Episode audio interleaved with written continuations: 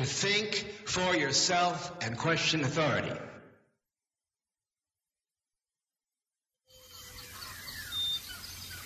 Uf, jest i dzika dżungla, jest i dziki las, jestem ja w słuchawkach, tutaj sobie siedzę. Zaraz, zaraz, czy ja się słyszę? No, teraz ja się w ogóle idealnie słyszę. Sobotni wieczór, radio na fali, hiperprzestrzeń, ja mam na imię Tomek. No i witam się serdecznie człowieku. E, w sobotni wieczór, ja dzisiaj spóźniony jestem, ale miałem swoje powody, dzisiaj mam wolną sobotę, nie tak do końca wolną, do połowy dnia byłem zajęty, ale udało mi się po prostu zrelaksować troszeczkę. W ogóle dzisiaj troszkę refleksji z tego tygodnia. Jak zwykle, bo ja tu lubię sobie po wyrzucać różne refleksje. Dzisiaj porobię jak zwykle jeziorany odrobinę, bo oczywiście jak zbiegł dzisiaj do radia. Znaczy nie zbiegł, nie, nie, nie, no bez przesady, nie to, żebym specjalnie gdzieś biegł. Po prostu zrobiłem sobie lekką siestę człowieku, bo i czas dla mnie czasami na siestę, szczególnie po takim intensywnym tygodniu. Ja oczywiście dzisiaj opowiem Ci kilka rzeczy, które tutaj się pojawiały podczas rozmów, bo mój intensywny tydzień, przepraszam za te jeziorany, ale słuchowisko radiowe w Radio na Fani oczywiście obowiązkowo. Właśnie wszystkim pozdrawiam mecenaskę i mecenasie, Pisanow Człowieku, wielkie dzięki za wspieranie radia. Pozdrawiam serdecznie. Tam jeszcze wiem, że troszkę ludzi czeka na odpowiedzi na maile, ale dajcie mi parę chwil, bo jestem po prostu zasypywany toną maili. Jest to sprawa związana z podcastem, który się nazywa Synteza, który prowadzę w czwartek. O tyle, ile. O ile hiperprzestrzeń, no właśnie. No nie wiem o co chodzi, po prostu to jest taki sukces e, podcastu Synteza. Pomimo, że hiperprzestrzeń jest moim takim ach, wychuchanym dzieckiem, tak jak się okazuje, tam e, strasznie mnie ściąga ilość maili, korespondencji i kilka innych spraw. Także sorry człowieku, musisz poczekać jeszcze parę chwil. Bo tam się dzieje trochę rzeczy. Czekaj, ja, co ja robię w ogóle? Ja teraz podłączam mikrofon, bo ja oczywiście jestem na Skype'ie Radio na Fali, radionafali.com. Także można śmiało do mnie zadzwonić. Jestem też na czacie Radio na Fali. Wchodzi się przez stronę radionafali.com. Wszędzie jest dokładnie tak samo. radionafali.com. A ja mam na imię Tomek. A ty słuchasz hiperprzestrzeni, oprócz tego, że w Radio na Fali oczywiście, to retransmitowana w Radiu Paranormalium oraz w Radiu Dreamtime u Grzegorza. Właśnie jak wspomnę o tych archiwalnych historiach, bo jest, y, cały czas to przypominam, bo mamy lekki problem z serwerem, mniejsza o to. W każdym razie, żeby dorwać się do archiwalnych rzeczy, proszę tam odwiedzić y, Grzegorza, stronę Grzegorza. Za chwilę może Grzegorz mi pomoże i wrzuci linka do strony. Ja nigdy nie pamiętam, to jest po prostu moja zaraza taka. Ale ja teraz mam tyle rzeczy na głowie, że ciężko pamiętać adres stron internetowych, tak tych, które mają archiwum radia na fali. Jakie herezja mówię. No właśnie. Troszeczkę zajęty, może nie herezję, bo, bo tak, no faktycznie, troszeczkę rzeczy do zapamiętania mam tu na co dzień, zupełnie innej historii, bardzo takiej, no właśnie chciałoby się powiedzieć technologicznej, ale wcale nie ma w tym zbyt wiele, znaczy jest technologia i to dosyć sporo, właściwie głównie technologia, ale, ale jest też y, potężny aspekt czynnik ludzki, bo ja tu w tygodniu spędzam troszkę czasu z różnymi ludźmi, wiesz, robię różne rzeczy, rozmawiam o różnych sprawach i ja się przyglądam kilku rzeczom. I o ile często mi się tu zdarza opowiadać historie jak zwykle o trupie z szafy albo o jakichś takich historiach, no to tym razem zostawię może jak zwykle te trupy w szafy, z szafy chciałem powiedzieć. I generalnie wszędzie z, e, co ja mówię, zaraz tu gałkami przede wszystkim, okej, ustawiam jeszcze sobie mikser. Dobra, to ja zmierzając do celu, zostawiam dzisiaj troszkę trupy w szafie i przejdę do wątku, który tu się już ciągnie od, jakiegoś czasu, tym bardziej, że jest ku temu sprzyjająca okazja. Katastroficzna okazja, trzęsie się ziemia. Ja wrócę troszkę do tego wątku, bo to podczas rozmów pojawia się taki pewien podobny wątek, który ja sobie tak śledzę prywatnie. To jest wątek tych wszystkich zmian, o którym ja tu nieustannie mówię. No i sobie słucham, co ludzie mówią, w jakich momentach życia są. Ja to oczywiście nie powiem ci, jacy ludzie, bo ja tu zachowuję absolutnie pełną anonimowość dla tych wszystkich dżentelmenów, którzy ze mną rozmawiają.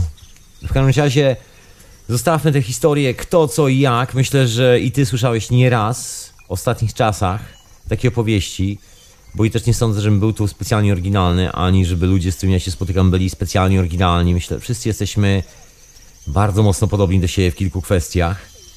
No, a w dzisiejszych czasach, które są, no, bardzo ciekawe, można powiedzieć, arcyciekawe, wychodzą podobieństwa i wychodzą w bardzo ciekawych miejscach. w miejscach, które ktoś mógłby nazwać kiedyś katastrofą, ale no nie do końca. Właśnie, ja tu mam e, adres czassnu.com slash archiwum. To jest u Grzegorza i to jest aktualnie archiwum części materiałów z Radia na Fali, także polecam serdecznie. Zapraszam serdecznie tam się udać. Po odsłuchaniu archiwalnych historii, no mi na przykład też brakuje troszkę archiwalnych historii księcia Edwarda, bym sobie wsiadł i posłuchał, bo na przykład ostatnio przegapiłem pierwsze minuty audycji. A właśnie, przypominam, że w Radiu na Fali oprócz mnie jeszcze jest książę Edward w środę, żeby nie było że książę zniknął albo coś w tym stylu. Rozumiem. Rozumiem. I ja też rozumiem. No i to jest środa, godzina 23 polskiego czasu. W piątek jest teoria chaosu. Ja ostatnio nie złuba w swoją drogą. Ciężko tak powiedzieć, ale ja właśnie nie mam czasu. Się spóźniam na teorię chaosu. Jest niebo o takiej porze, że... Ale szczęśliwie jest na Radiu Paranormalium do ściągnięcia, także też możesz stamtąd ściągnąć. No i oczywiście jestem w czwartek. Tak jakbyś nie wiedział czego, co tu się jeszcze dzieje poza tą hiperprzestrzenią w sobotę. Dobra, koniec tego mieszania, bo ja strasznie się dzisiaj długo rozgaduję. Strasznie. No i bardzo dobrze, niech ktoś się rozgaduje troszeczkę. Ja jestem od tego, żeby się rozgadać. Właśnie, i dzisiaj wrócę do tego wątku katastroficznego, który się tu cichaczem przemyka po kątach, gdzieś tam, w tej hiperprzestrzeni, czasami w odcinkach. I o, wyciągnę troszkę trupów z szafy. Ciągle, ciągle snuję, żeby wrzucić się w opowieść troszeczkę o takich historycznych historiach i właściwie powyciągam się trupy z szafy, bo tych fascynujących opowieści z ostatniego tysiąca lat chociażby, które dotyczą naszego życia, tu i teraz człowieku, tego jak widzimy świat, jest tego trochę i jest kilka naprawdę bardzo ciekawych spraw. Ostatnia rzecz, która mnie fascynuje, ostatnio w ogóle wróciłem do alchemii i do takiej swojej fascynacji alchemią sprzed lat, a wiesz, jest to związane z technologią, w której ostatnio maczam swoje palce, ale zostawmy technologię na boku, o tym jest czwartek. Tak czy siak, poza technologicznymi historiami, jest tam masa różnych ciekawych opowieści związanych z historią cywilizacji, można tak to powiedzieć. Z historią tego, co jest później nazywane wiedzą i tak dalej, i tak dalej. I w ogóle z historią naszej percepcji tego, gdzie w ogóle żyjemy, jak my chcemy sobie żyć i o co w tym wszystkim chodzi. Jak zwykle, te same egzystencjalne pytania. Tak, tak, to się nigdy nie zmienia. No ale zmienia się kilka rzeczy. O ile pytania się mogą nie zmienić, zmienia się odpowiedź na te pytania, a może właściwie refleksja wynikająca z odpowiedzi. Mi się wydaje, że są takie czasy, gdzie zadawanie pytań nic nie robi człowieku. Można zadawać sobie tysiące pytań i tłuc głową ścianę i to niewiele zmieni. A są takie czasy, gdzie zadanie pytania albo miejsca, zależy jak potraktujemy czas, nazwijmy to czasem i przestrzenią. I jest i taka czasoprzestrzeń, w której zadanie pytania wywołuje spontanicznie natychmiastowo reakcję, ponieważ wszystko, co dzieje się w tej czasoprzestrzeni, na przykład mocno przyspiesza i wszystkie interakcje są o wiele szybsze. Ja sobie myślę, że przestrzeń i czas, albo jedno i drugie naraz, dla mnie to jedno i to samo, w której się znajdujemy, właśnie wykonuje taki skok. Jest to dosyć popularna historia. Ja myślę, że nie jestem jedynym gentlemanem, który, który gdzieś tam w głowie układa sobie ten koncept, a może czas przyspieszył. W cudzysłowie czas, bo chodzi o przestrzeń, że zmieniła się cała ta historia dookoła, znaczy zmieniła się. Nie zmieniła się, jest tak samo, ale jest szybciej. I teraz zadawanie sobie pytań wywołuje zupełnie inne odpowiedzi. Może, może właściwie nawet odpowiedzi są te same, ale tempo tego wszystkiego powoduje, że wywołuje większą interakcję niż tylko odpowiedź taka sama dla siebie. Pewnego dnia człowiek zaczyna się słuchać swojej własnej odpowiedzi na swoje własne pytanie, a nie w drugą stronę. I ja myślę, że to są te czasy. I dobrze to widać gołym okiem, bardzo dobrze, tak mi się wydaje dzieje się tyle dookoła, to zawsze się działo, bo to nie jest taki trend dzisiejszych czasów. Znaczy o ile dzisiaj dzieje się bardzo szybko i bardzo dużo i bardzo naraz, to wcześniej działo się tak samo, tylko że jak na tamte czasy to było bardzo dużo naraz. Mi się z tym ciągle kojarzy historia, taka europejska, bo dosyć mocno, związana z kalendarzem, z tym skąd my w ogóle mamy naszą percepcję czasu, że jest tak jak jest, że koniec roku jest wtedy, kiedy jest, że początek roku jest wtedy, kiedy jest. To jest ten kalendarz gregoriański, kalendarz rzymsko, rzymsko-katolicki dosłownie, przywieziony z Rzymu. I też ciekawy ślad w tym kalendarzu. Widać jak kolesie, którzy próbowali zarządzać całym światem i sumieniami narodów, przestawiali sobie kalendarz, żeby nikt ich nie mógł złapać za rękę, że oni też gówno na ten temat wiedzą. A jest jeszcze gorzej właściwie, bo oni są zaprzeczeniem co, wszystkiego, co można kiedykolwiek powiedzieć na temat sensu ludzkiego życia. I że z tego powodu nawet przestawiali, ustawiali kalendarz, żeby nie wypaść później jak ostatnie ciapy. A historia ze słonecznym kalendarzem, oczywiście. O tym mówię. Wszystkie ślady na Ziemi, na niebie to nie wiem, ale na Ziemi, te archeologiczne wykopaliska bardzo mocno wskazują na orientację w kierunku kalendarza księżycowego. Taką orientację, znaczy co ja mówię w ogóle? Orientację w kierunku kalendarza księżycowego, tak, orientację. Że tysiące lat temu nasi przodkowie, twoja prababcia, moja prababcia, pradziadkowie i tak dalej, wszystkie te historie sprzed lat, funkcjonowali według kalendarza księżycowego i świadectwem tego jest na przykład ustawienie bardzo wielu kamiennych kręgów w konkretnych położeniach. Dookoła kamiennych kręgów jest wiele różnych koncepcji. Ja dzisiaj właściwie, no jak mówiłem, że nie będzie trupów z szafy, ale ciężko nazwać trupem z szafy. Właściwie mogę powiedzieć, że dzisiaj sięgam po wysypujący się popiół z szafy bardziej niż po trupy z szafy. Już po tylu tysiącach lat, ale, ale sięgnijmy po to, w końcu po to to jest. I ja mam takie wrażenie, że kiedyś tu mówiłem, że jest to konstrukcja, która nie do końca jest tylko po to, żeby się w niej schować, te menhiry, te potężne kamienie, żeby tam sobie ukleknąć pod tym y, zadaszeniem, że jest to troszkę grubsza sprawa. Dla mnie to wygląda trochę jak podstawa takich reaktorów, że ktoś nagle, nagle stwierdził, że wow, zabrakło energii, że trzeba zrobić jakieś podstawki pod reaktory. Reaktory, reaktory z pewnych technicznych przyczyn nie mogą stać na ziemi, muszą stać na lekkim podwyższeniu, żeby trochę dalej nosiły. I muszą być odpowiednio ustawione, może grupami. Reaktory są takie wiesz, kosmiczne, na kosmiczną energię. To nie jest tylko i wyłącznie energia z Ziemi, gdzie włączasz sobie guzik, ustawiasz urządzenie i produkuje prąd, taki jak na przykład przypuśćmy sobie taki generator na benzynę, który zabierasz ze sobą do lasu, że tam nieważne jak postawisz, grunt, grunt, żeby nie stał do góry nogami, żeby benzyna nie wyciekła, wystarczy tylko pociągnąć za linkę, nacisnąć guzik i tam sobie chodzi, dopóki jest paliwo w tym generatorze i robi prąd.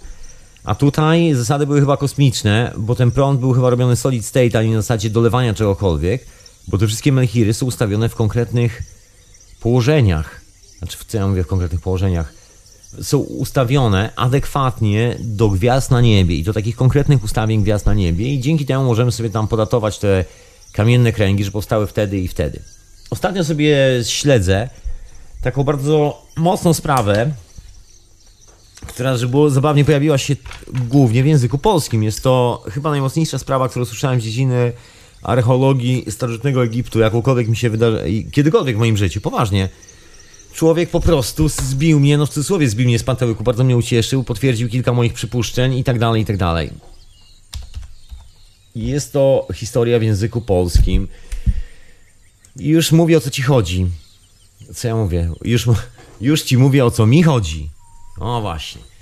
No więc chodzi mi o rozszyfrowanie zagadek związanych z tym, kto postawił piramidy, czemu one tam stały, kto to w ogóle robił, z czego to jest zrobione, bo wiadomo, że to nie tylko piramidy, ale też te po, potężne głazy, te melchiry, o których tutaj mówię, które ja biorę za kawałek technologii, która jest związana, no chociażby z pozyskiwaniem energii.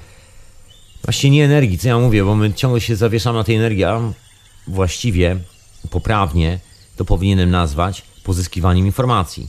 I są to takie centra informacyjne, gdzie stały być może dodatkowe urządzenia, dlatego jest to ustawione ze swojej natury w odpowiedni sposób na konkretne gwiazdy, ponieważ konkretne gwiazdy w tych odległych wierzeniach, co zostało do dzisiaj, w tym co myślimy o świecie, gwiazdy przynoszą nam informacje. My traktujemy to bardzo metaforycznie, bo tak już jesteśmy wychowani przez współczesną cywilizację. Nie traktujemy tego jako taką dosadną informację, na przykład informację, informację o wszystkim o tym, kim jesteś i tak dalej. Traktujemy to co najwyżej bardzo metaforycznie i co najwyżej pan astrofizyk albo astronom może powiedzieć, że taka gwiazda to dla mnie skarbnica informacji o kosmosie.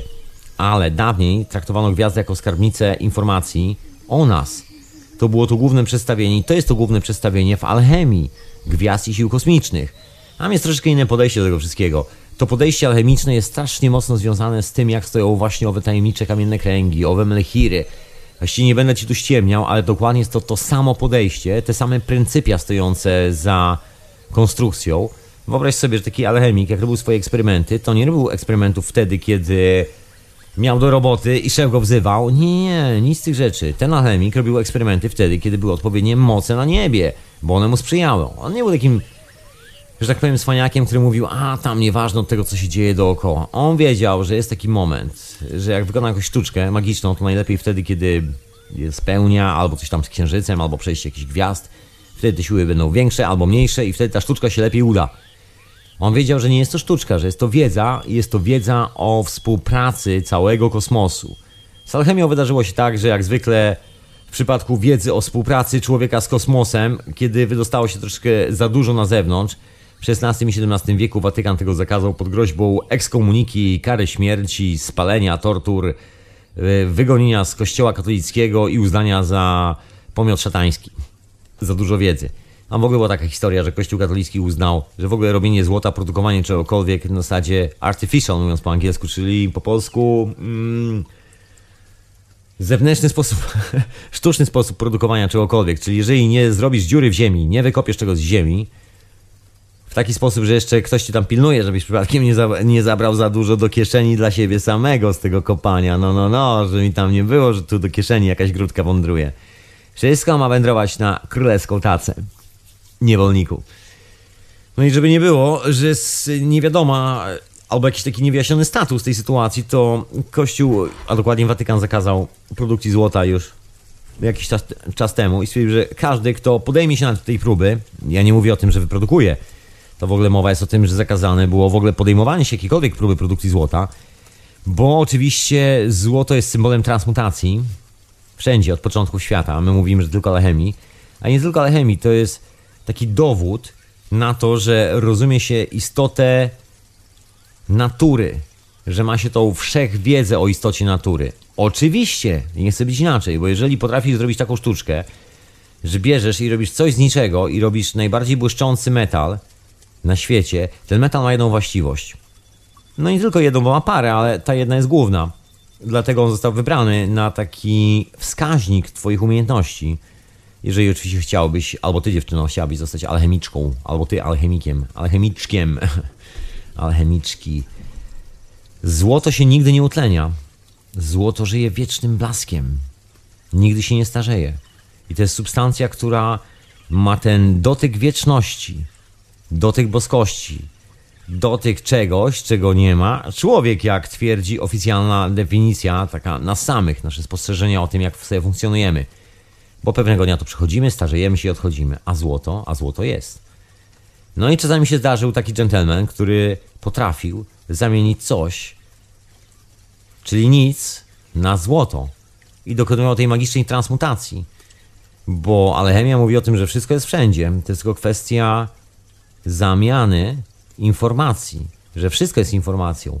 No i w tym momencie, jeżeli potrafisz dokonać taką transmutację, że informacja, która jest niewidoczna w przestrzeni dookoła ciebie, zamienia się w Twoich rękach w materię, która się nigdy nie starzeje, to znaczy, że rozumiesz wszelkie moce tworzenia.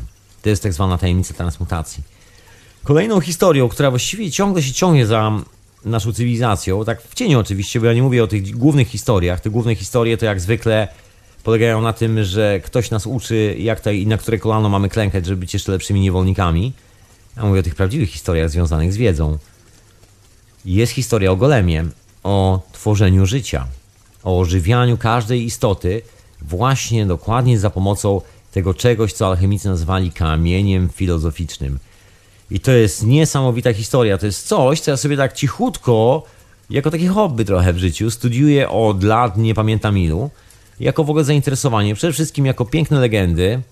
Piękne jak piękne, oczywiście kwestia gustu, ale fajne legendy. Bo dla mnie tak troszkę po sąsiedzku dorastałem we Wrocławiu, w ogóle urodziłem się w Wrocławiu, także Jestem człowiekiem z takiego miasta na tak zwanym Śląsku, ale nie tym kopalnianym i mam bardzo blisko do Czech, do Pragi i gdzieś te legendy, gdzieś ta atmosfera, I don't know, to może po prostu chyba o to chodzi, że to blisko siebie, gdzieś coś przeciekło z tej atmosfery, zaraziło moje dzieciństwo. Wiesz, pan samochodzik, tajemnicy templariuszy, alchemicy. Bardzo fascynujące historie. W każdym razie kamień filozoficzny jest tak intrygującą opowieścią, że same legendy na ten temat są już tak pożerające i fa fantastyczne, że sobie je tak po cichu kolekcjonuję od lat, bo gdzieś się kręcą w tej okolicy, w której dorastałem i mówią o tym, że jeżeli wiesz jak to zrobić, tworzysz coś w rodzaju substancji, posiadasz kamień, który zmienia istotę rzeczy, kompleksowo wszystko zmienia. I ten kamień jest twoim wejściem do dokonywania transmutacji. I jeżeli ulepisz postać z gliny, wosku, różnych takich dziwnych substancji, to w tym momencie wdrapujesz się na drabinę, bo ta postać z reguły ulopiona w bajkach jest bardzo duża, wyższa od człowieka. Jeżeli masz ten cudowny kamyk, wkładasz e, tej postaci ulepionej z gliny kamyk w czoło, w takie jedno specjalne miejsce i od tej pory ta postać ożywa, rusza się, chodzi i cię słucha, bo ty jesteś jej panem. I każdy, kto wsadzi w czoło golema, nazywa się golem ta postać. Każdy, kto wsadzi mu w czoło tego kamyka, jest jego panem. To też jest taka opowieść związana z wiedzą o tym, że może być tak, że człowiek, taki słuchaczek, słuchaczka, albo ja, mamy właściwości tworzenia pełnego środowiska dookoła nas. Już nie tylko zamiany materii, transmutacji, ale metalu, ale też tworzenia życia. I jest trzeci element alchemii, znaczy jest ich oczywiście o wiele więcej, ja tylko tak po łebkach tutaj lecę, takie główne. Trzeci fascynujący element to jest coś, co często znamy z bajek. To jest idea, która opętała bardzo wielu ludzi, z tego powodu zrobili na przykład bardzo dużo złego w wielu opowieściach. Taki archetyp człowieka, który zwariował w poszukiwaniu jednej rzeczy, w poszukiwaniu nieśmiertelności. Tararam. I to jest ta tajemnica alchemii, że człowiek się nigdy nie starzeje. I był taki gentleman, który, no właśnie, ponoć zrobił kiedyś coś niesamowitego jako alchemik, potem zniknął i pojawił się po 300 latach. Był taki gentleman. Ale to opowieść może na inną historię. Ja może dzisiaj troszkę o nim wspomnę, ale to może później.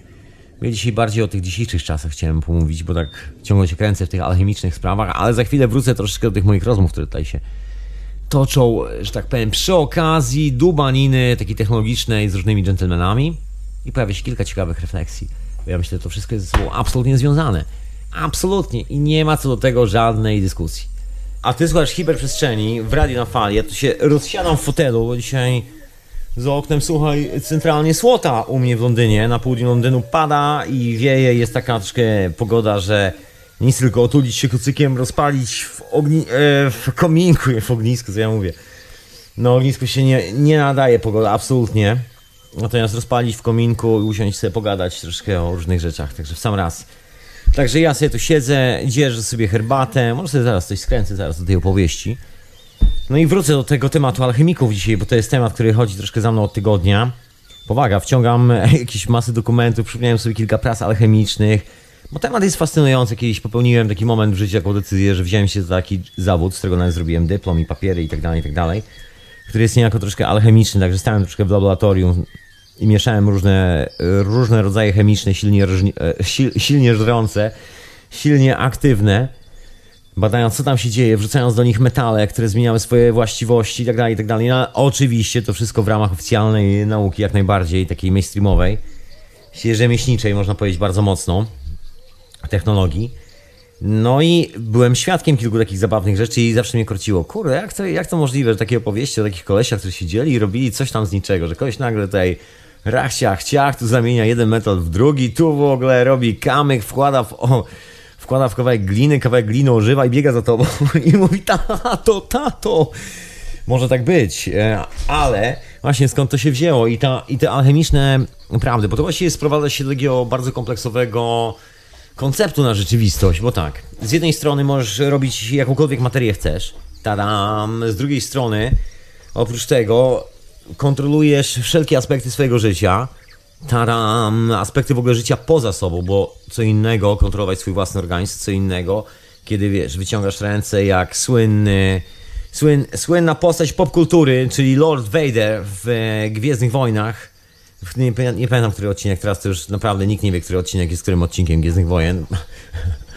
I może bardzo dobrze, a wszyscy o tym szybko zapomną, będzie zdrowiej. Każdym razie jest tam taka, taka klasyczna scena, jak koleś wyciąga rękę i dusi drugiego na odległość. Czyli kontrola życia na odległość, taki remote control.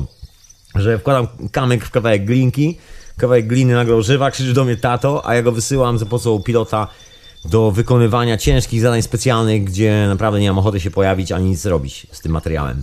Ja zostaję na kanapie, a on robi za mnie, coś w tym stylu.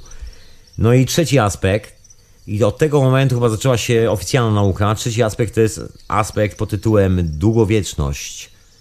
I tak ekstremalnie, żeby żyć wiecznie. Życie wieczne było cenione przez władców na świecie. Złoto i życie wieczne, czyli żeby generalnie nigdy się nie kończyło i żeby zawsze no właśnie, i żeby zawsze, zawsze było tak samo. Nikt z tych kolesi nie chciał zmieniać za bardzo swojego statusu w jakikolwiek sposób. Proszę bardzo, ja tu jak zwykle drobny jeziorany, poprawka mikrofonu. Jeszcze chwila. No właśnie. No, musi troszeczkę hałasu tutaj się pojawić, jak zwykle. No, teraz już jest dobrze. W każdym razie, zostawiając władców i ich mrzonki, przejdźmy do tego alchemika. Augusto Gandali, czy jakoś tak? Człowieku, wybacz mi, zapomniałem, chyba Gandali, tak, tak miał na nazwisko, tak mówiono na niego. Ten słynny alchemik, który się pewnego razu pojawił. Ja wrócę do tej historii, bo to w ogóle dłuższa historia i tutaj na pewno nie zdążę jej streścić, bo to muszę sięgnąć po troszkę więcej trupów w szafie. W każdym razie był taki jegomość, który wyprodukował złoto, chwalił się, że to zrobił, że mu się udało. No szczęśliwie akurat dla tych, którym się udało, była duża nagroda, bo to troszkę taki ryski biznes w średniowiecznej Europie, jeżeli ktoś uprawiał alchemię, czyli uprawiał naukę, bardzo szybko mógł spłonąć i to tak bez żadnego uprzedzenia, szybciutko, szybciutko. I to tak nawet do XVII wieku nie wiadomo było, czy jeżeli uprawiasz naukę, którą, którą nazywano wtedy alchemią, to czy przypadkiem nie spłoniesz. Taki Newton do końca swoich dni się obawiał, czy on przypadkiem nie spłoni. Generalnie wysmarował masę bzdur tylko po to, żeby nie było później na niego. Że jakby, że jakby co, że jak zaczną biegać z latarniami i szukać kogo by tu puścić z dymem, to przebiegną obok jego chaty i nie, nie, ten jest okej, okay, ten jest okej, okay, ten pisze wszystkie rzeczy poprawnie. Ale prawda jest taka, że Sir Isaac Newton uważał się za alchemika i też tak w swoich ostatnich słowach skwitował i podsumował swoje całe naukowe życie, że jest alchemikiem i zawsze był alchemikiem. Alchemicy szukają odkrycia pewnej prawdy, nazywa się to Szmaragdowa Tablica. Jest taki dokument, który ocalał z Aleksandrii. I jest to dokument, który ponoć zawiera tajemnicę robienia właśnie owego kamienia filozoficznego, bo to tak, pojawiają się wątki pod tytułem kamień filozoficzny, a pojawia się jeszcze wątek świętego Grala, bo wątek transmutacji. Jeśli oczywiście tak te wątki po kolei lecę, tak wiesz, bez specjalnych detali, myślę, że niektórzy z nas tu obecni doskonale znają tę historię, chociażby San Graal, czyli świe- e, krew świętego Grala, czyli to, że właśnie nie chodzi o jakieś urządzenie, które robi cokolwiek, tylko chodzi o linię krwi. Właściwie nie wiadomo do końca, czy chodzi o linię krwi, czy o coś z krwią. No ja mam takie podejrzenie, że chodzi o coś z krwią, to jest kwestia związana z naszymi aminokwasami. Jest kilka takich ciekawych zapisów ale z historii alchemii, bo to ciężko powiedzieć, że zapisy alchemiczne, ale z historii alchemii, że to nie było tak, że każdy koleś według tej samej receptury potrafił zrobić złoto. Jest tam taki moment, w którym trzeba użyć swojej własnej krwi do zrobienia złota. Odrobiny, mniejszej lub większej, ale jest taki moment, poważnie w tych alchemicznych zapisach. Jest to związane w ogóle z miedzią, która tam występuje w bardzo specyficzny sposób. Jeżeli ktoś tutaj kuma się w nowoczesnych technologiach plazmowych, to sobie załapie o co chodzi, bo to jest to taka rewolucyjna technologia, która się pojawiła ostatnio, mniejsza o to. Technologia cache, anyway. W każdym razie w alchemii była ta historia bardzo, bardzo dawna. Chodzi o symbolikę materiału, który się nazywa miedź. Miedź, jak wszyscy wiemy, ma kolor miedziany. Ale w alchemii, nie wiadomo dlaczego, miedź zawsze, wszędzie, od niepewnych czasów ma zupełnie inny kolor. Ma kolor czarny. I to jest ta właściwa miedź. W każdym razie ci alchemicy mieli swoje dziwne oznaczenia i ta miedź, czarna miedź była związana z ludzką krwią. Powaga. W tych wszystkich zapisach bardzo metaforyczne opisy, że tu, tam, to, siam, to, wiesz, pełnia księżyca po wschodniej stronie wzgórza. Rzeczy są tak napisane, że jak to czytasz, zastanawiasz się, kto tu zwariował.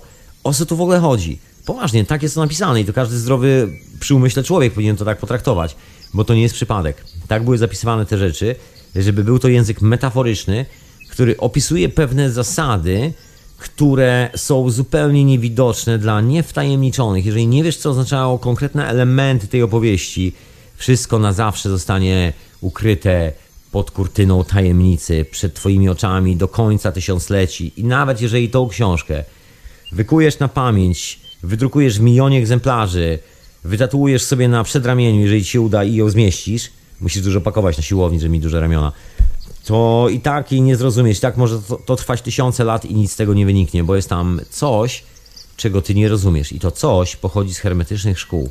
To są konkretne zapisy tłumaczące symbolikę symboli. Paranoja, prawda? No tak, tajemnica w tajemnicy, oczywiście, jak najbardziej. Tak przechowywano wiedzę przez ostatnie tysiąc lat, bo wiedza była tak ryzykowna, właśnie.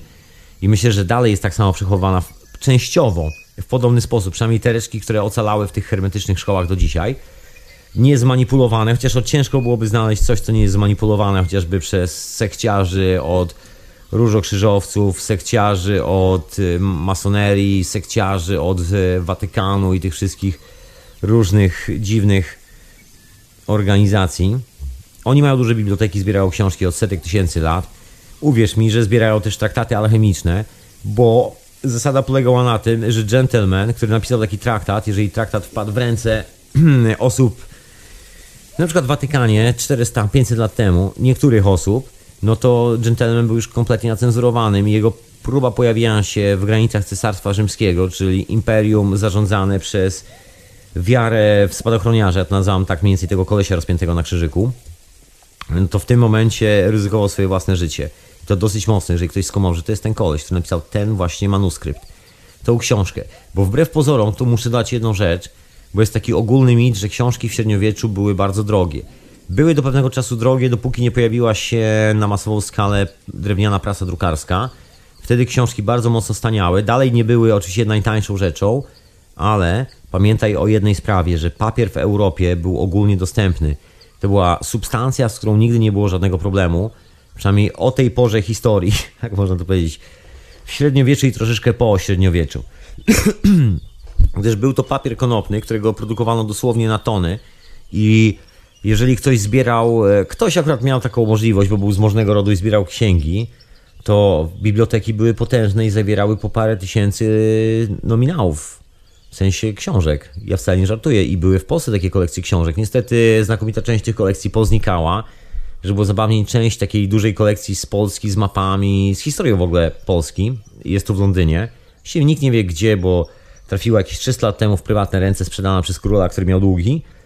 I były tam i monety, i kawał, kawał historii tej sprzed Mieszka I, tej rzeczywistej w dokumentach, e, takich królewskich, poważnych dokumentach, no ale to wszystko poznikało. Je, wiadomo, że jest tu gdzieś w Londynie, bo zostało kupione przez korporację miasta Londyn. Przynajmniej człowieka, który to reprezentował. No i gdzieś to tu się wala. Ale wracając do tej alchemicznej historii, to rozprzestrzenianie się tych książek groziło człowiekowi tyle, że książka mogła się nie spodobać i no, mógł trafić do więzienia w najlepszym wypadku, a w takim klasycznym wypadku zwyczajnie spłonąć. I była to wiedza, której wszyscy się obawiali, pomimo, że właśnie zapisana tak hermetycznie, że mówiąc szczerze, w ogóle nie groźna. Manuskrypt Wojnycza funkcjonuje do dzisiaj właściwie nikomu się jeszcze nie udało nic zrobić z tego manuskryptu. Absolutnie. Jest to jeden z takich ostatnich manuskryptów zapisanych bardzo symbolicznym językiem, bez żadnych błędów, żadnych wymazań, żadnych skreśleń, wręcz perfekcyjnie, opisujący jakieś bardzo starożytne reguły. Nikt nie wie jakie, może pewnego dnia zrozumiemy i jak skorzystamy z tej książki, to coś zbudujemy i wtedy się dowiemy faktycznie, że to jest to, o czym myśleliśmy. No bo jeszcze musimy zweryfikować w praktyce. No właśnie, no i nauka stanęła w takim momencie, że albo będzie tylko dla elity, tak mi się wydaje, albo będzie dla wszystkich. No jak się okazało bardzo szybko, jednak taka opcja, że tylko dla elity, bo jeżeli byłeś światłym alchemikiem z dobrymi pieniędzmi, z dobrej rodziny, to mogłeś sobie uprawiać tą swoją alchemiczną sztukę i powiem Ci jeszcze lepszy numer, że gdy uprawiałeś tą alchemiczną sztukę, mogłeś dostać robotę w takim miejscu jak Watykan. I to nie jest stale dowcip. Wielu alchemików, tylko że z troszeczkę innym urodzeniem i rodowodem, pracowało dokładnie w Watykanie. I to tak, takich dosyć konkretnych alchemików. Normalnie kolesie z taką wiedzą płonęli na stosach, w, dokładnie w tym samym mieście. Składano stosik i puszczano takiego z dymem, a w drugim końcu miasta koleś z taką samą wiedzą dostawał ekstra złote dukaty, dostawał komnaty i dostawał możliwość robienia swoich eksperymentów. I jest na to wiele dowodów, jest wielu alchemików, którzy zostawili swoje ślady w Rzymie, w Watykanie dokładnie, bardzo wielu. I widać, że byli wykorzystywani, pracowali po prostu dla Watykanu. No ale pracowali tylko nieliczni. To troszeczkę jak z e, Galileuszem, bo to też taka nieznana historia. Znaczy, znana, nieznana. Cała historia Galileusza myślę, że jest doskonale w większości znana, bo każdy do szkoły podstawowej jeszcze chyba chodził. Przynajmniej to myślę każdy wie, że Galileusz, który odkrył, zbudował, może nie odkrył, tylko jako pierwszy zbudował działający teleskop, bo Galileusz nie odkrył teleskopu, tylko zbudował jako pierwszy działający teleskop. I nie zbudował jednego teleskopu, zbudował dwa egzemplarze. Drugi teleskop był jego polisą na życie. Jeden trafił do Watykanu, a drugi miał u siebie i mógł z niego sobie swobodnie korzystać. Przy czym oczywiście miał zakaz publikacji, ale był to zakaz oczywiście publikacji książek, natomiast mógł sobie pisać na swoich notatkach cokolwiek chciał. Mieszkał w areszcie domowym w Rzymie, czyli nie mógł opuścić miasta. był takim troszkę do pewnego czasu pupilem papieża, który go trzymał właśnie w tym areszcie domowym, po to, żeby nie stracić kontaktu z informacją i z jedynym facetem, który potrafi skonstruować działający teleskop, dzięki któremu można sprawdzić, ile z tych prawd zapisanych w manuskryptach, tych, tym bardzo enigmatycznym językiem, często bardzo dziwnych tłumaczeń pozbieranych po klasztorach z zupełnie innej, innych religii, w zupełnie innych miejscach na świecie przez krzyżowców, o czym one mówią, bo było tam bardzo dużo odwołań do Słońca, a szczególnie bardzo dużo w dokumentach, które przypłynęły z południowej e, Ameryki, szczególnie właśnie z tych dużych miast Inka, Peru, te dziwne kultury. Tam zostało troszkę zapisanych manuskryptów. Zasada była prosta, że wszystko palimy na miejscu, a te najważniejsze w pojedynczych kopiach albo przepisujemy i robimy taką kopię jeden do jednego z tłumaczeniem na na przykład łacinę i palimy oryginały, żeby nikt nigdy nie znalazł właśnie tego oryginalnego manuskryptu i nie było na nas. Albo ładujemy oryginał i oryginał znika w bibliotece watykańskiej najprawdopodobniej. No i wiadomo, że kilka takich oryginałów być może tam się znajduje. Nikt nie wie ile, bo oczywiście jak zwykle rozmawiamy o chyba najbardziej tajemniczym miejscu na świecie. Nazywa się Biblioteka Watykańska. Wiadomo, że dżentelmeni, którzy lubią przebierać się w sukienki, mają e, bardzo cenną bibliotekę, bardzo dużo, bo zbierają te książki od no chyba z jakiegoś tysiąca lat. Przede wszystkim w łapy im trafiły bardzo cenne zbiory, na przykład króla Szwecji. To były jedne chyba z największych zbiorów w średniowiecznej Europie. Król Szwecji, który walczył z e, kościołem katolickim, to był ten człowiek, który rozpętał, znaczy rozpętał, prowadził wojnę 30-letnią. I on miał potężną alchemiczną bibliotekę, bo właściwie gdyby tak się przyjrzał tej alchemicznej strony na historię Europy, to nie mamy do czynienia nigdy z konfliktem politycznym. Mamy zawsze do czynienia z konfliktem, za którym stoi dosyć mocna wiedza. Nagle okazuje się, że w kilku królestwach książęta zezwalają na pracę alchemikom. Dają im nawet do dyspozycji całe części miast i nagle się okazuje, że powstaje kilka kolesi, powstaje kilka legend właściwie o kilku kolesiach, którzy produkują złoto, produkują życie. No i fenomen tych królestw polega na tym, że rozkwitają, a nie cofają się w nędzę. A z kolei królestwa, które stoją murem za Watykanem i produkują tylko i wyłącznie armię i niewolników dla tej zbrodniczej korporacji, te popadają w ruinę. No i jest taki dosyć mocny kontrast, bo nie wiadomo co z tym zrobić. Bo biedacy mogą się przyłączyć do tych, którym już jest lepiej i nie chcą dalej być niewolnikami. Więc jest, jest jedna opcja, albo oni, albo my. No i teraz pytanie, kto będzie dzierżył wiedzę. Wtedy nie było problemu, że wiedza trafi pod strzechy, bo chyba nikt się, że tak powiem, nie silił na to, że nagle opubliczni wszystkie alchemiczne trakty, traktaty i nagle ludzie zaczną się uczyć, jak sobie samodzielnie radzić w życiu, produkować wszelkie możliwe medyczne substancje i w ogóle robić złoto albo cokolwiek w tym stylu. Nie, nie, to dalej była zakazana wiedza, ale wojna była o dominację. Kto będzie rządził w Europie? Czy ci, którzy mają tą jedną bibliotekę, czy tamci, którzy też zainwestowali troszeczkę w wiedzę? Po drodze jeszcze okazało się, że mamy niezależnych alchemików, którzy podróżują przez całą Europę i potrafią robić bardzo ciekawe rzeczy i są to najbardziej cenieni naukowcy tamtych czasów. I niezależnie od tego, czy oficjalnie Watykan uznaje herezję i pali heretyków na stosie, czy nie, ci dżentelmeni zawsze mają wjazd do Watykanu i nigdy nic im się nie dzieje. Ba, że było zabawniej, ich książki są publikowane, traktaty w samym Rzymie. Oczywiście nie w masowych nakładach, często są to dosłownie pojedyncze egzemplarze, znaczy pojedyncze 5, 7, może 10 sztuk, ale są publikowane. I wiadomo, że są tacy ludzie w tej organizacji o nazwie Watykan, którzy te prace czytają i też prowadzą laboratoria. Bo przecież ktoś ten drugi teleskop Galileusza obsługiwał. No i to w ogóle była taka polisa na życie dla Galileusza, budowanie tych teleskopów, bo wiadomo było, że jak spalał Galileusza, to nikt nie wybuduje teleskopu i nigdy nie wiadomo, czy nie okaże się, że gdzieś w Pradze, po drugiej stronie Europy, nie ma kolejnego dżentelmena, który ma teleskop. W ogóle z tym teleskopem była zabawna historia, bo na przykład został przewieziony przez właśnie całą Europę do Pragi, żeby, żeby niejaki Messier Kepler mógł sprawdzić prawdziwość swoich koncepcji o obrotach sfer niebieskich.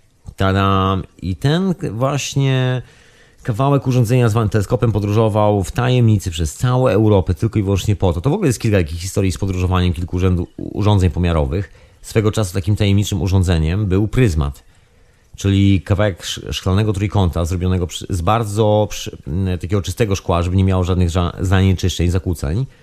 pięknie wyszlifowany taki trójkąt, który doskonale rozbija promienie słoneczne, jako że szkło tej jakości było koszmarnie drogie w Europie, tylko niektóre, że tak powiem, możne rodziny było stać na to, żeby ich członkowie mogli prowadzić takie eksperymenty, zamawiając sobie takie narzędzia do eksperymentów. No to między innymi właśnie pryzmat należał do takich urządzeń i pryzmat, z którego korzystał na przykład Goethe do obalenia kompletnie wszystkich teorii wysnutych przez Newtona na temat zachowań optycznych, co zresztą udało mu się doskonale. Obalił kompletnie całe teorie Newtona i to tak bez dwóch zdań. No ale niestety został uznany za poetę, bo Newton miał ze sobą Królestwo Wielkiej Brytanii, a Goethe był właściwie takim troszkę bezpaństwowcem, bezpaństwowcem, bez żadnych koneksji z rodami koronowanymi ówczesnego świata, no i został tylko poetą, a nie naukowcem. W każdym razie Pryzmat do Goethego jechał też przez pół Europy, bo oczywiście nie było opcji, żeby taki koleś zamówił taki pryzmat na własność do eksperymentów. Takie czasy były. Także nie było tak, że każdy miał pod ręką notesik i tam wszystkie rzeczy, w których mógł sobie korzystać. I czasami trzeba było się udać do biblioteki i poszperać w tych pracach alchemicznych. I wiadomo było, że wiedza przechodzi tylko dwoma kanałami. Pierwszy kanał to są tajne biblioteki, często w rękach tajnych stowarzyszeń, albo zbrodniczych stowarzyszeń takich jak Watykan, albo niektórych królewskich bibliotek, często w ogóle niedostępnych dla ludzi z zewnątrz. Druga rzecz to oczywiście przekazywanie bezpośrednio, ale wtedy trzeba było być uczniem alchemika i siedzieć w tym po uszy i to jeszcze, żeby było zabawnie, trzeba by było być uczniem właściwego alchemika i to nawet i to nawet nie było wystarczającą gwarancją, że cokolwiek zrobisz. Wszyscy alchemicy, którzy cokolwiek zrobili, o których słuchy krążą y, ze średniowiecznych czasów, którzy zamienili coś tam w złoto i tak dalej, generalnie zostali zamordowani, czyli udało im się. Wszyscy ci alchemicy właściwie zbierali tą wiedzę włócząc się po całej Europie. Nigdy nie było tak, że któryś z nich miał oficjalną taką szkołę, do której ktoś tam chodził, tak jak jeszcze w czasach greckich, że były hermetyczne szkoły. Nie, nie, żadnych takich historii, nic z tych rzeczy. I to jest w ogóle ciekawy element tej opowieści, że widać, że dostajesz tylko kawałek wiedzy, resztę musi, musisz sobie wystrugać samodzielnie. No ale efekt był taki, że dżentelmeni strugali i wystrugali tego na tyle, że Watykan się tak przestraszył, że w pewnym momencie zostało to oficjalnie zakazane i ten zakaz został wprowadzony we wszystkich królestwach, które oficjalnie były sklejone z korporacją watykańską.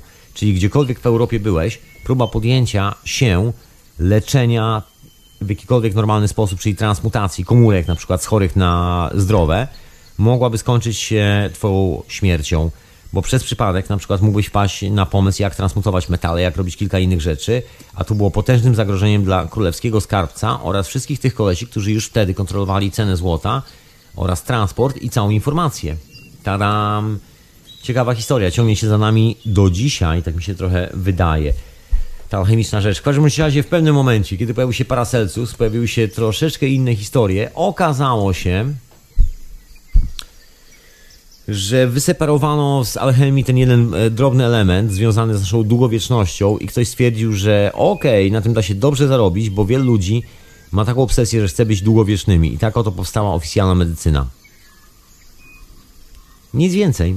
Taka prosta historia. Oczywiście z oficjalnej alchemii powstała też chemia, stąd jej nazwa chemia, alchemia. Ja tu nie będę się tłumaczył pochodzenia słowa alchemia, też sięga starożytnego Egiptu, właśnie, bo ja tak do tych... Yy, egipskich historii chcę tutaj na chwilę wrócić, bo tak wspomniałem na samym początku o pewnym dżentelmenie, który powalił mnie na kolana swoimi badaniami. Dżentelmen y, nazywa się Zalewski, doktor, doktor Zalewski, pochodzi z Polski. Jest to dżentelmen z Polski, który ma taki zabawny wschodni akcent, bo też urodził się na wschodzie. Ale człowiek y, i wykłada, i studiuje w Polsce, i w Polsce wszystkie papiery i zrobił niesamowite badanie naukowe. Mianowicie zbadał wszelkie rodzaje piaskowca, skały i kamienia, z którego zbudowano piramidę i wszelkie okolice piramidy w Gizie. No i okazało się, że wnioski są szokujące, że jest to właściwie cement, że te wszystkie rzeczy to w ogóle zostały wszystko zrobione przez człowieka i to w taki sposób i to taką technologią, że to nikt dzisiaj nie ma tego pojęcia, jak to zrobić. Jest wiele zdjęć spod mikroskopu komputerowego i tak dalej, i tak dalej. Ja nie chcę w ogóle w tym momencie opowiadać, o czym jest cała ta historia, co ten człowiek odkrył, badając kamienie, ale zrobił z tego doktorat i obronił ten doktorat, normalnie, oficjalnie, naukowo. I polecam się przyjrzeć. Jest rozmowa z tym gentlemanem u Alexa w Porozmawiajmy TV. Pan nazywa się Franz Zalewski. Bardzo ciekawa postać i potężna wiedza.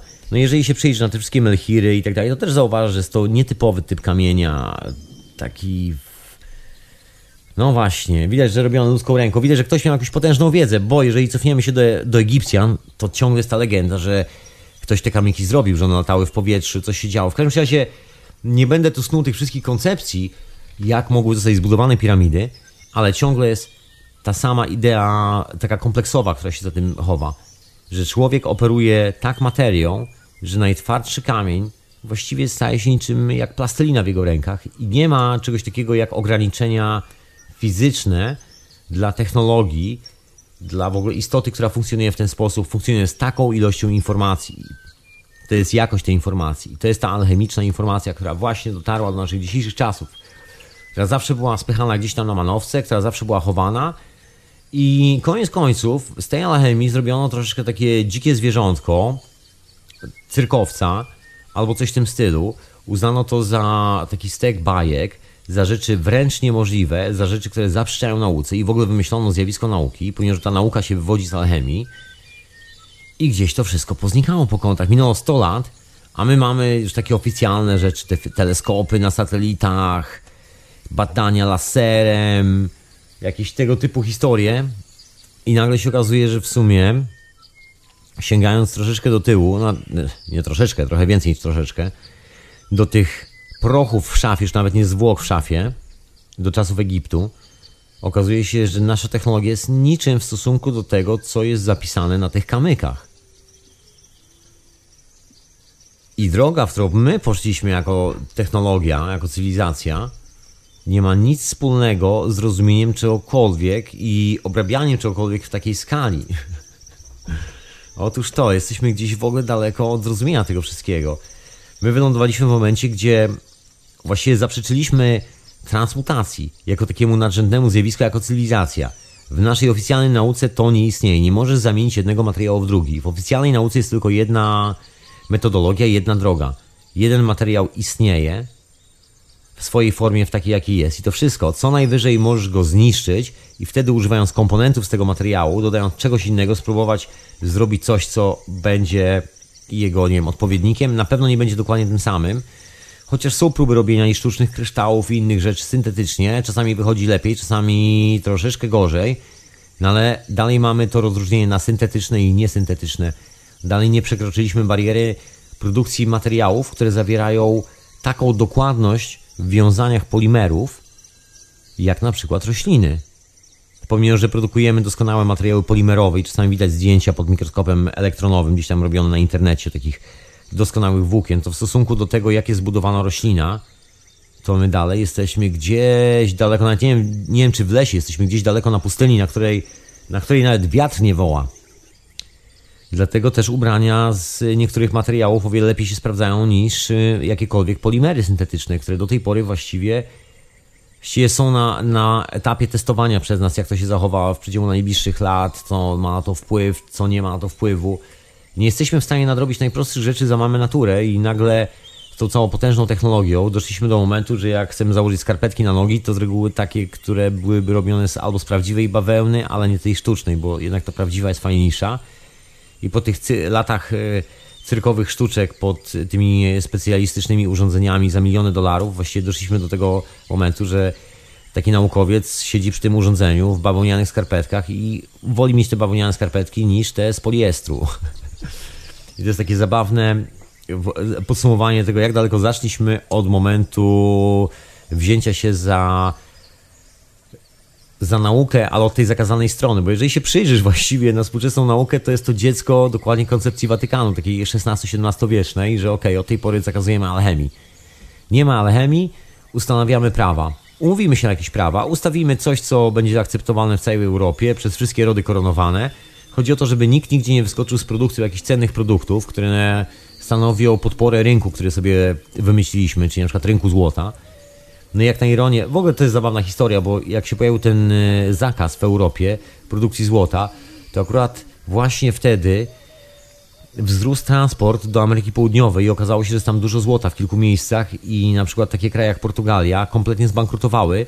Nie dlatego, że nie miały złota, tylko właśnie dlatego, że miały za dużo złota, bo kolonie, które zajęli, do rzeczy Amazonki, wszyscy, wszyscy ci Indianie, których wymordowali bezlitośnie, zostali zamienieni na złoto, bo oczywiście ci Indianie czasami mieli złoto ozdoby na sobie i na swoich, jak to Hiszpanie nazywali, świątyniach, więc musieli zginąć. W imię Pana oczywiście. No Panem jest złoto. Powiedzmy, że krzyżyk trzeba zrobić z czegoś, także wiadomo, że trzeba było na krzyżyki przytopić to złoto. Że no cóż, chłopaki nie mieli zbyt wielu szans. I tego złota na krzyżyki przyleciało tyle, znaczy przyleciało, przypłynęło do Europy tyle, że doprowadziło do potężnej inflacji. Nagle się okazało, że praktycznie wszystkie królewskie skarbce w całej Europie po kilku miesiącach operowania Hiszpan i Portugalczyków na rynku złota, jeszcze jak dołączyli Anglicy, to już w ogóle się zaczęło i Francuzi, nagle się okazało, że te wszystkie zasoby, te wszystkie tony złota są warte o połowę mniej, bo nowy świat oferuje coś potężnego, oferuje gigantyczne zasoby złota. Podobny problem pojawił się podczas grążki złota w Kalifornii w Stanach Zjednoczonych. Nagle się okazało, że właściwie nikt nie chce siedzieć na zachodzie Ameryki, budować porządnego protestanckiego, masońskiego kraju, w którym jest niewolnictwo, tylko ludzie dostrzegli, że nagle mogą w ciągu jednego, nie wiem, miesiąca albo przez zupełny przypadek losu, po prostu bierzesz łopatę, kopiesz w ziemi, wykopujesz jakiś gigantyczny samorodek, sprzedajesz go i masz wszystko w dubsku do końca życia. Właśnie. Tak to jest. Piękny pomysł. Ja właśnie do tego pomysłu nawiązuję, bo właściwie reasumując ten cały koncept, o czym tu dzisiaj w ogóle właśnie chcę Ci powiedzieć, o czym tu w ogóle były rozmowy przez ten tydzień, właściwie doszedłem do takiego prostego wniosku. Czym jest alchemia? I można sobie odpowiedzieć na to jednym zdaniem, takim bardzo prostym. Alchemia to jest wiedza, która Ci zapewnia taką informację na temat, jak tworzyć świat dookoła siebie, że nie musisz iść do roboty. To jest właśnie alchemia. W tym momencie już nie jesteś niewolnikiem jakiegokolwiek systemu, czy jest to system feudalny z twoim królem, księciem, czy akurat wylądowałeś w Watykanie 500 lat temu, jesteś w dupie, bo nie możesz wyjechać z tego miasta, bo jak wyjedziesz, to twój powrót będzie jednoznaczny z tym, że cię zwiążą i stwierdzą, że no, sprawdzą, jak głęboko wierzysz w Boga, zanurzając cię na przykład w, w jakieś miejsce wrzącego oleju. Wiesz, mieli różne szalone pomysły. Tak sprawdzali wytrzymałość wszystkich na swoją koncepcję Boga. Niewielu wytrzymało tą koncepcję w praktyce. No poza tymi, którzy oczywiście byli sprawdzającymi, ale wiadomo. Komisje są dla tych, którzy zasiada, zasiadają w komisjach, a nie dla tych, którzy stoją przed komisjami. Jakoś tak zawsze jest w życiu. No i się okazało, że właściwie sprowadza się to nie, nie, nie mniej, nie więcej dokładnie do pojęcia naszej wolności. Właściwie za alchemią nie stoi nic innego jak dotkryna permanentnej wolności. Z tej dotkryny skorzystało wielu frajerów i cwaniaków w ciągu ostatnich setek lat. Na bazie tej dotkryny, tej szkoły filozoficznej, próbując ją ukraść i zmanipulować i stać jedynymi właścicielami, powstała hołota, którą nazywam jezuitami. To są ci zbrodniarze, którzy mają na rękach połowę tego globu. Druga, druga część hołoty to masoneria. Dokładnie to samo, ręka w rękę. Ten sam deal chłopaki zawsze robią ze sobą. I nagle się okazuje, że no właśnie, zmieniają się czasy. Ludzie zaczynają powoli coraz głośniej myśleć o tym, że chyba wiedza powinna czemuś służyć, bo nawet ta oficjalna wiedza, której pryncypia zostały dawno złamane i zakłamane, nawet ona w sobie nosi ten jeden podstawowy, elementarny ślad. Tego, po jaką cholerę nam ta wiedza, po jaką cholerę ty spędziłeś te lata na uniwersytecie, po jaką cholerę ci te wszystkie papiery, dyplomy i ca całe te wszystkie nie wiadomo co.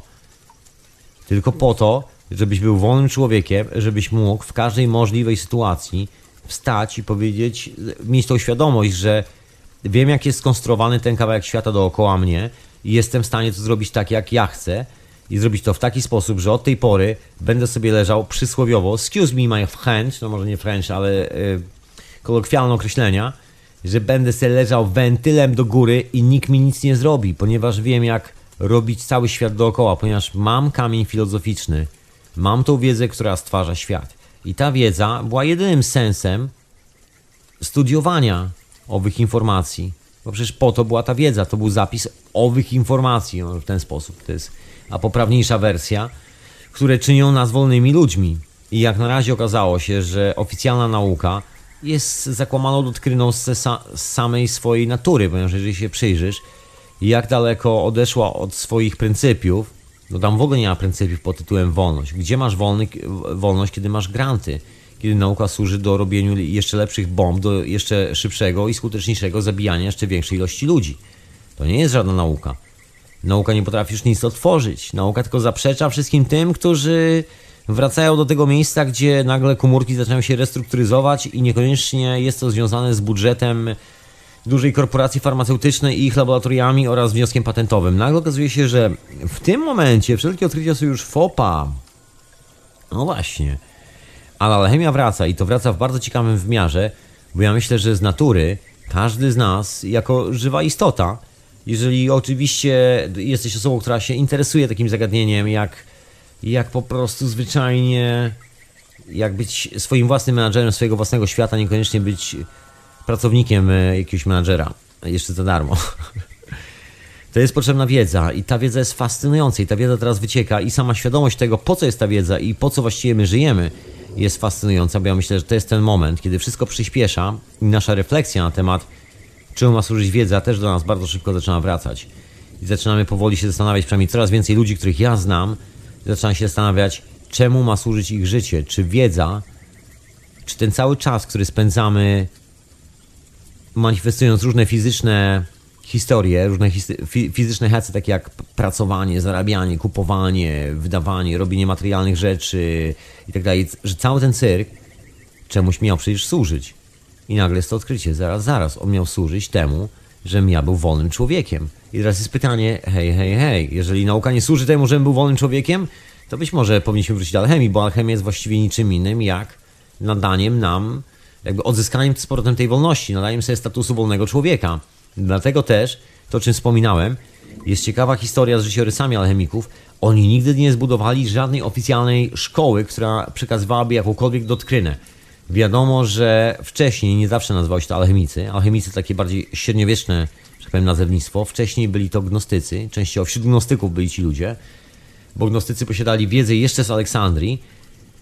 Agnostykami w Europie nazywali się Katarzy. Katarem był zresztą nie kto inny jak Michał Anioł. Nie, przepraszam, Leonardo da Vinci. Leonardo da Vinci. Michał Anioł akurat nie za bardzo. Leonardo da Vinci dokładnie był właśnie Katarem, był heretykiem, nigdy nie wyznawał wiary katolickiej, pomimo tego, że oczywiście produkował dla nich kilka obrazków na ścianę, które wywierały wrażenie na ludziach, dzięki czemu chłopaki mogli się ustawić w propagandzie tak jak chcieli, bo mieli najlepszego producenta plakatów w tamtym czasie, który robił im kampanię reklamową. I tylko do tego się to sprowadzało. Natomiast wiedzy, nie wiem, nie wiem czy posiadali jakąkolwiek wiedzę, natomiast na pewno Leonardo da Vinci posiadał odrobinę tej hermetycznej wiedzy, którą sam studiował. Miał ucznia.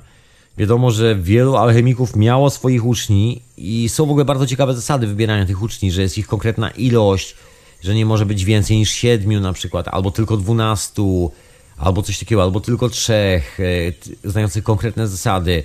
Wygląda na to, że ta wiedza jest chyba naprawdę potężna, bo mocno przeraziła i dalej przeraża bardzo wielu możnych ludzi od setek tysięcy lat. I sam fakt to, że jest ktoś na tym padole, kto posiada taką wiedzę, budzi mocne przerażenie, czy to aktualnie różnych placówek badawczych, czy jakichkolwiek korporacji. Bo nagle może być tak, że z powrotem wraca ten moment, kiedy wiedza przynosi wolność człowiekowi i nagle się okazuje, że on właściwie nic nie potrzebuje od innego człowieka, bo on sam jest w stanie sobie wyprodukować cokolwiek chce. Dokonując dowolnego procesu transmutacji. W dzisiejszych czasach mamy coś takiego jak pojęcie o UFO, o kosmici, wszystkie te hece związane właśnie z science fiction. Ale z drugiej strony, jeżeli spojrzysz na to od strony alchemii, to znajdziesz opowieści o różnych istotach alchemicznych, traktatach, które przychodzą z kosmosu, aniołach itd., tak itd. Tak Kwestia nazewnictwa. Przynajmniej tak to wygląda w moich oczach. I oprócz tego, że znajdziesz tam te opowieści, to jeżeli sobie porównasz metodologię, tylko że my używamy takiego techno, technokratycznego języka, wiesz, reaktory, silniki, dysze, pokoje, lodówki, kable, druty, albo wireless, albo coś tam, mówimy bardzo technologicznie, to jest nasz sposób opisywania świata w dzisiejszych czasach Dawniej ten opis był bardzo poetycki, taki metaforyczny, bo też logika myślenia tym była bardziej schować, ukryć, tak żeby mnie nie złapali, bo przecież zaraz spalą na stosie. I być może ciężko jest się nam dogadać z tą informacją z przeszłości, ale myślę, że wiele rzeczy by się mocno pokrywało i wiele tych alchemicznych zapisów, gdyby przetłumaczyć na taki bardzo technokratyczny sposób myślenia, brzmiałoby trochę jak przysłowiowe uprowadzenia przez kosmitów i to takie opisy silników, jak działają generatory na statku, gdzie trzeba podejść, co i jak. No i ten e, kosmiczny element związany z gwiazdami, ustawienia gwiazd, konkretne koniunkcje na niebie. I ten trzeci element związany z nieśmiertelnością naszej duszy, który jest reprezentowany przez naszą krew, gdzieś w tych wszystkich historiach. Bardzo ciekawe. To przeszło do jakichś dziwnych sekciarskich rytuałów w różnych dziwnych zakonach. Oni tam dalej, zdaje się, praktykują jak, jakieś krwiste obrządki. Nie wiem, czy tak do końca sobie zdają sprawę, o co tu w tym wszystkim chodzi. No ale jest kilka tajemnic tego kamienia filozoficznego. I te tajemnice tego kamienia ciągle się ciągną za naszą cywilizacją, bo stara legenda mówi, że dawniej było tak, że kamień filozoficzny to jest ta zagubiona wiedza po naszych przodkach, którą miał każdy. I niewiele z tego zostało. I jedna legenda mówi, że jest to przedmiot, który daje ci tą moc. I to jest właśnie taka metafora, wiesz, kamienia filozoficznego, świętego grala, wszystkich tych pudełek, które jak gdzieś znajdziesz, wykopiesz w jakiejś tajemniczej kaplicy zako zakopanych przez różokrzyżowców albo masonów, otworzysz to pudełko, to nagle dostaniesz wszelkie supermoce na świecie. To jest jedna sprawa. I taka główna legenda, w którą wszystkich chyba wpakowano. A druga rzecz to jest ta alchemiczna opowieść, która mówi o tym, że właściwie wszystkie elementy, o których jest mowa, jako przedmiotach, są tylko otoczeniem, które stwarza konkretne warunki do wykonania alchemicznej reakcji. Tadam, a ta reakcja jest czymś Ponadto ta reakcja jest czymś, co wisi w powietrzu i ty tylko musisz umieć klasnąć rękami w odpowiedni sposób, w odpowiednim otoczeniu, żeby stać się panem tej całej rzeczywistości. Ciekawy numer, ciekawa koncepcja. Powiem szczerze, teraz wraca. Czytam sobie ostatnio, jak zwykle, czasami, jak znajdę chwilę, prace eksperymentalne z różnych laboratoriów. Właściwie takie, no przesadzam, prace eksperymentalne czytam. Takie newsy z gazet naukowych takich akademickich, że tam gdzieś dokonano takiego odkrycia, tam takiego. I nagle okazuje się, że właśnie o czym często tu ostatnio mówię, w tych czasach ostatecznych pojawia się dużo odkryć, które jeszcze 10 lat temu nigdy by się nie pojawiły na łamach, na łamach tych e, publikatorów, z tego powodu, że no nie wiadomo jak to opisać. Dzisiaj już doszliśmy przynajmniej do tej odwagi, że świat nauki potrafi się przyznać do tego, że jest to bardzo ciekawe zjawisko, w którym na przykład dzieje się lewitacja albo albo wszystkie ładunki optyczne, tak zwane fotony zakrzywiają i obraz puszczany przez tą rurę w ogóle wygląda zupełnie inaczej, albo coś tam innego, albo coś tam innego. W każdym razie, cokolwiek by nie mówić, jak sobie przeglądać te wszystkie newsy, wygląda na to, że nawet ta oficjalna nauka zaczyna się powoli ocierać o proces transmutacji. I żeby było zabawniej, coraz częściej mi się zdarza słyszeć to słowo nawet w ustach poważnych naukowców, którzy niby żartem, niby dowcipem zaczynają powoli się przyznawać, że jednak, że jednak ten rzeczywisty koncept no może robią to tylko podświadomie, może nie jest to oczywiście świadomie, ja troszkę naciągam tą sytuację, ale myślę, że gdzieś w ich głowach już powoli się pojawia, że, że to jednak transmutacja, że zasady są troszeczkę inne, a może nawet grubo inne, a może zupełnie, a może o 360 stopni. Niby takie same, ale wszystko zupełnie inaczej. I to jest ta prawdziwa wiedza. I dopóki się jej nie uwolni do tego momentu, właśnie nikt nie będzie sobie zdawał sprawy, jak potężne to jest zjawisko i jak na wiele można sobie pozwolić. No ale żeby sobie uwolnić tą wiedzę, jeszcze trzeba sobie stworzyć warunki do tej wiedzy. To jest coś, o czym piszą właśnie owe alchemiczne traktaty. Tam połowa jest o tym, jak masz sobie wymieszać te wszystkie dziwne rzeczy w kociołku. Ja też nie rozumiem sam, że trzeba wrzucać do kociołka, także spokojnie człowieku też nie wiem, jak zrobić w tym kociołku złoto. Nawet nie próbuję. Ale, yy, ale oprócz tego jest zapis pewnego stanu emocjonalnego, który temu towarzyszy. I pomiędzy tym stanem emocjonalnym, a tym technicznym opisem tego, co wrzucasz do gara, jest ludzka krew aminokwasy, taka historia. Przynajmniej takie jest moje rozszyfrowanie tego skrótu, ale to zostawiam na moment, bo to takie, taka technologiczno-alchemiczna sprawa, nie w ogóle w tej audycji, to w ogóle moje takie gdzieś tam na boku historie. Za długo by trwało, żebym musiał Ci tłumaczyć, o co chodzi w tych alchemicznych reakcjach chemicznych. w każdym razie, wracając na główny wątek do tego świata alchemii, zanim cokolwiek wrzucisz do gara, musisz mieć odpowiednią kondycję psychiczną. I okazuje się, że głównym wstępem do tego, żeby wykonać jakąkolwiek działalność w garku fizycznie, musisz wykonać, i ja potencjalnie też musiałbym wykonać, albo wykonuję, jakąś operację w swojej głowie, która powoduje, że zaczynam widzieć coś, czego nie widzą inni ludzie. Jest kilka opisów, prób alchemicznych, bardzo ciekawych w średniowiecznej Europie, zrobionych akurat w Pradze, nie w Rzymie, nie w Watykanie, bo tam można było no generalnie popaść w niełaskę za praktykowanie tego publicznie, ale były takie próby publiczne w Europie, robione w Pradze i była jedna taka próba, o której ja słyszałem, być może było ich więcej, ja po prostu dotarłem do jednej takiej informacji, że był taki gentleman, który udowodnił wyprodukowanie złota na oczach ludzi i akurat zrobił to w taki sposób, że ponoć nie oszukał. Jak było, nie wiemy. To oczywiście są spekulacje, także nie łapnie to za słowo, ale gentleman według opowieści był sprawdzany przez wszystkich alchemików i specjalnie zrobił taki numer, że zwołał ludzi na ulicy i publicznie na ich oczach, i nie tylko na oczach ludzi, bo zawołał swoich kumpli alchemików, żeby im pokazać, że można to zrobić dosłownie na straganie ulicznym, wyprodukować złoto. I tak też zrobił. Wyprodukował złoto wręcz na straganie na ulicy. I jego kumple alchemicy sprawdzali wszystko, bo oni też się znają na tej robocie. Oni też wiedzą, gdzie możesz kantować, co możesz podrzucić, bo oni też szukają tego samego. Nie znaleźli ani jednego dowodu na fałszerstwo tej całej sytuacji. Ba, powtórzono próbę jeszcze w zamkniętej komnacie i w kilku innych miejscach. Za każdym razem ten gentleman produkował złoto. I w pewnym momencie przestał i zniknął. Ale zanim zniknął, zrobiono jedną próbę. Drugi alchemik poprosił go, czy nie mógłby wyprodukować złota razem z nim. Nie, nie mógłby spróbować na jego sprzęcie. Na co ten się oczywiście zgodził. Dał mu dostęp do swojego całego sprzętu. Tamten podszedł, zaczął produkować dokładnie według jego receptury i co się stało?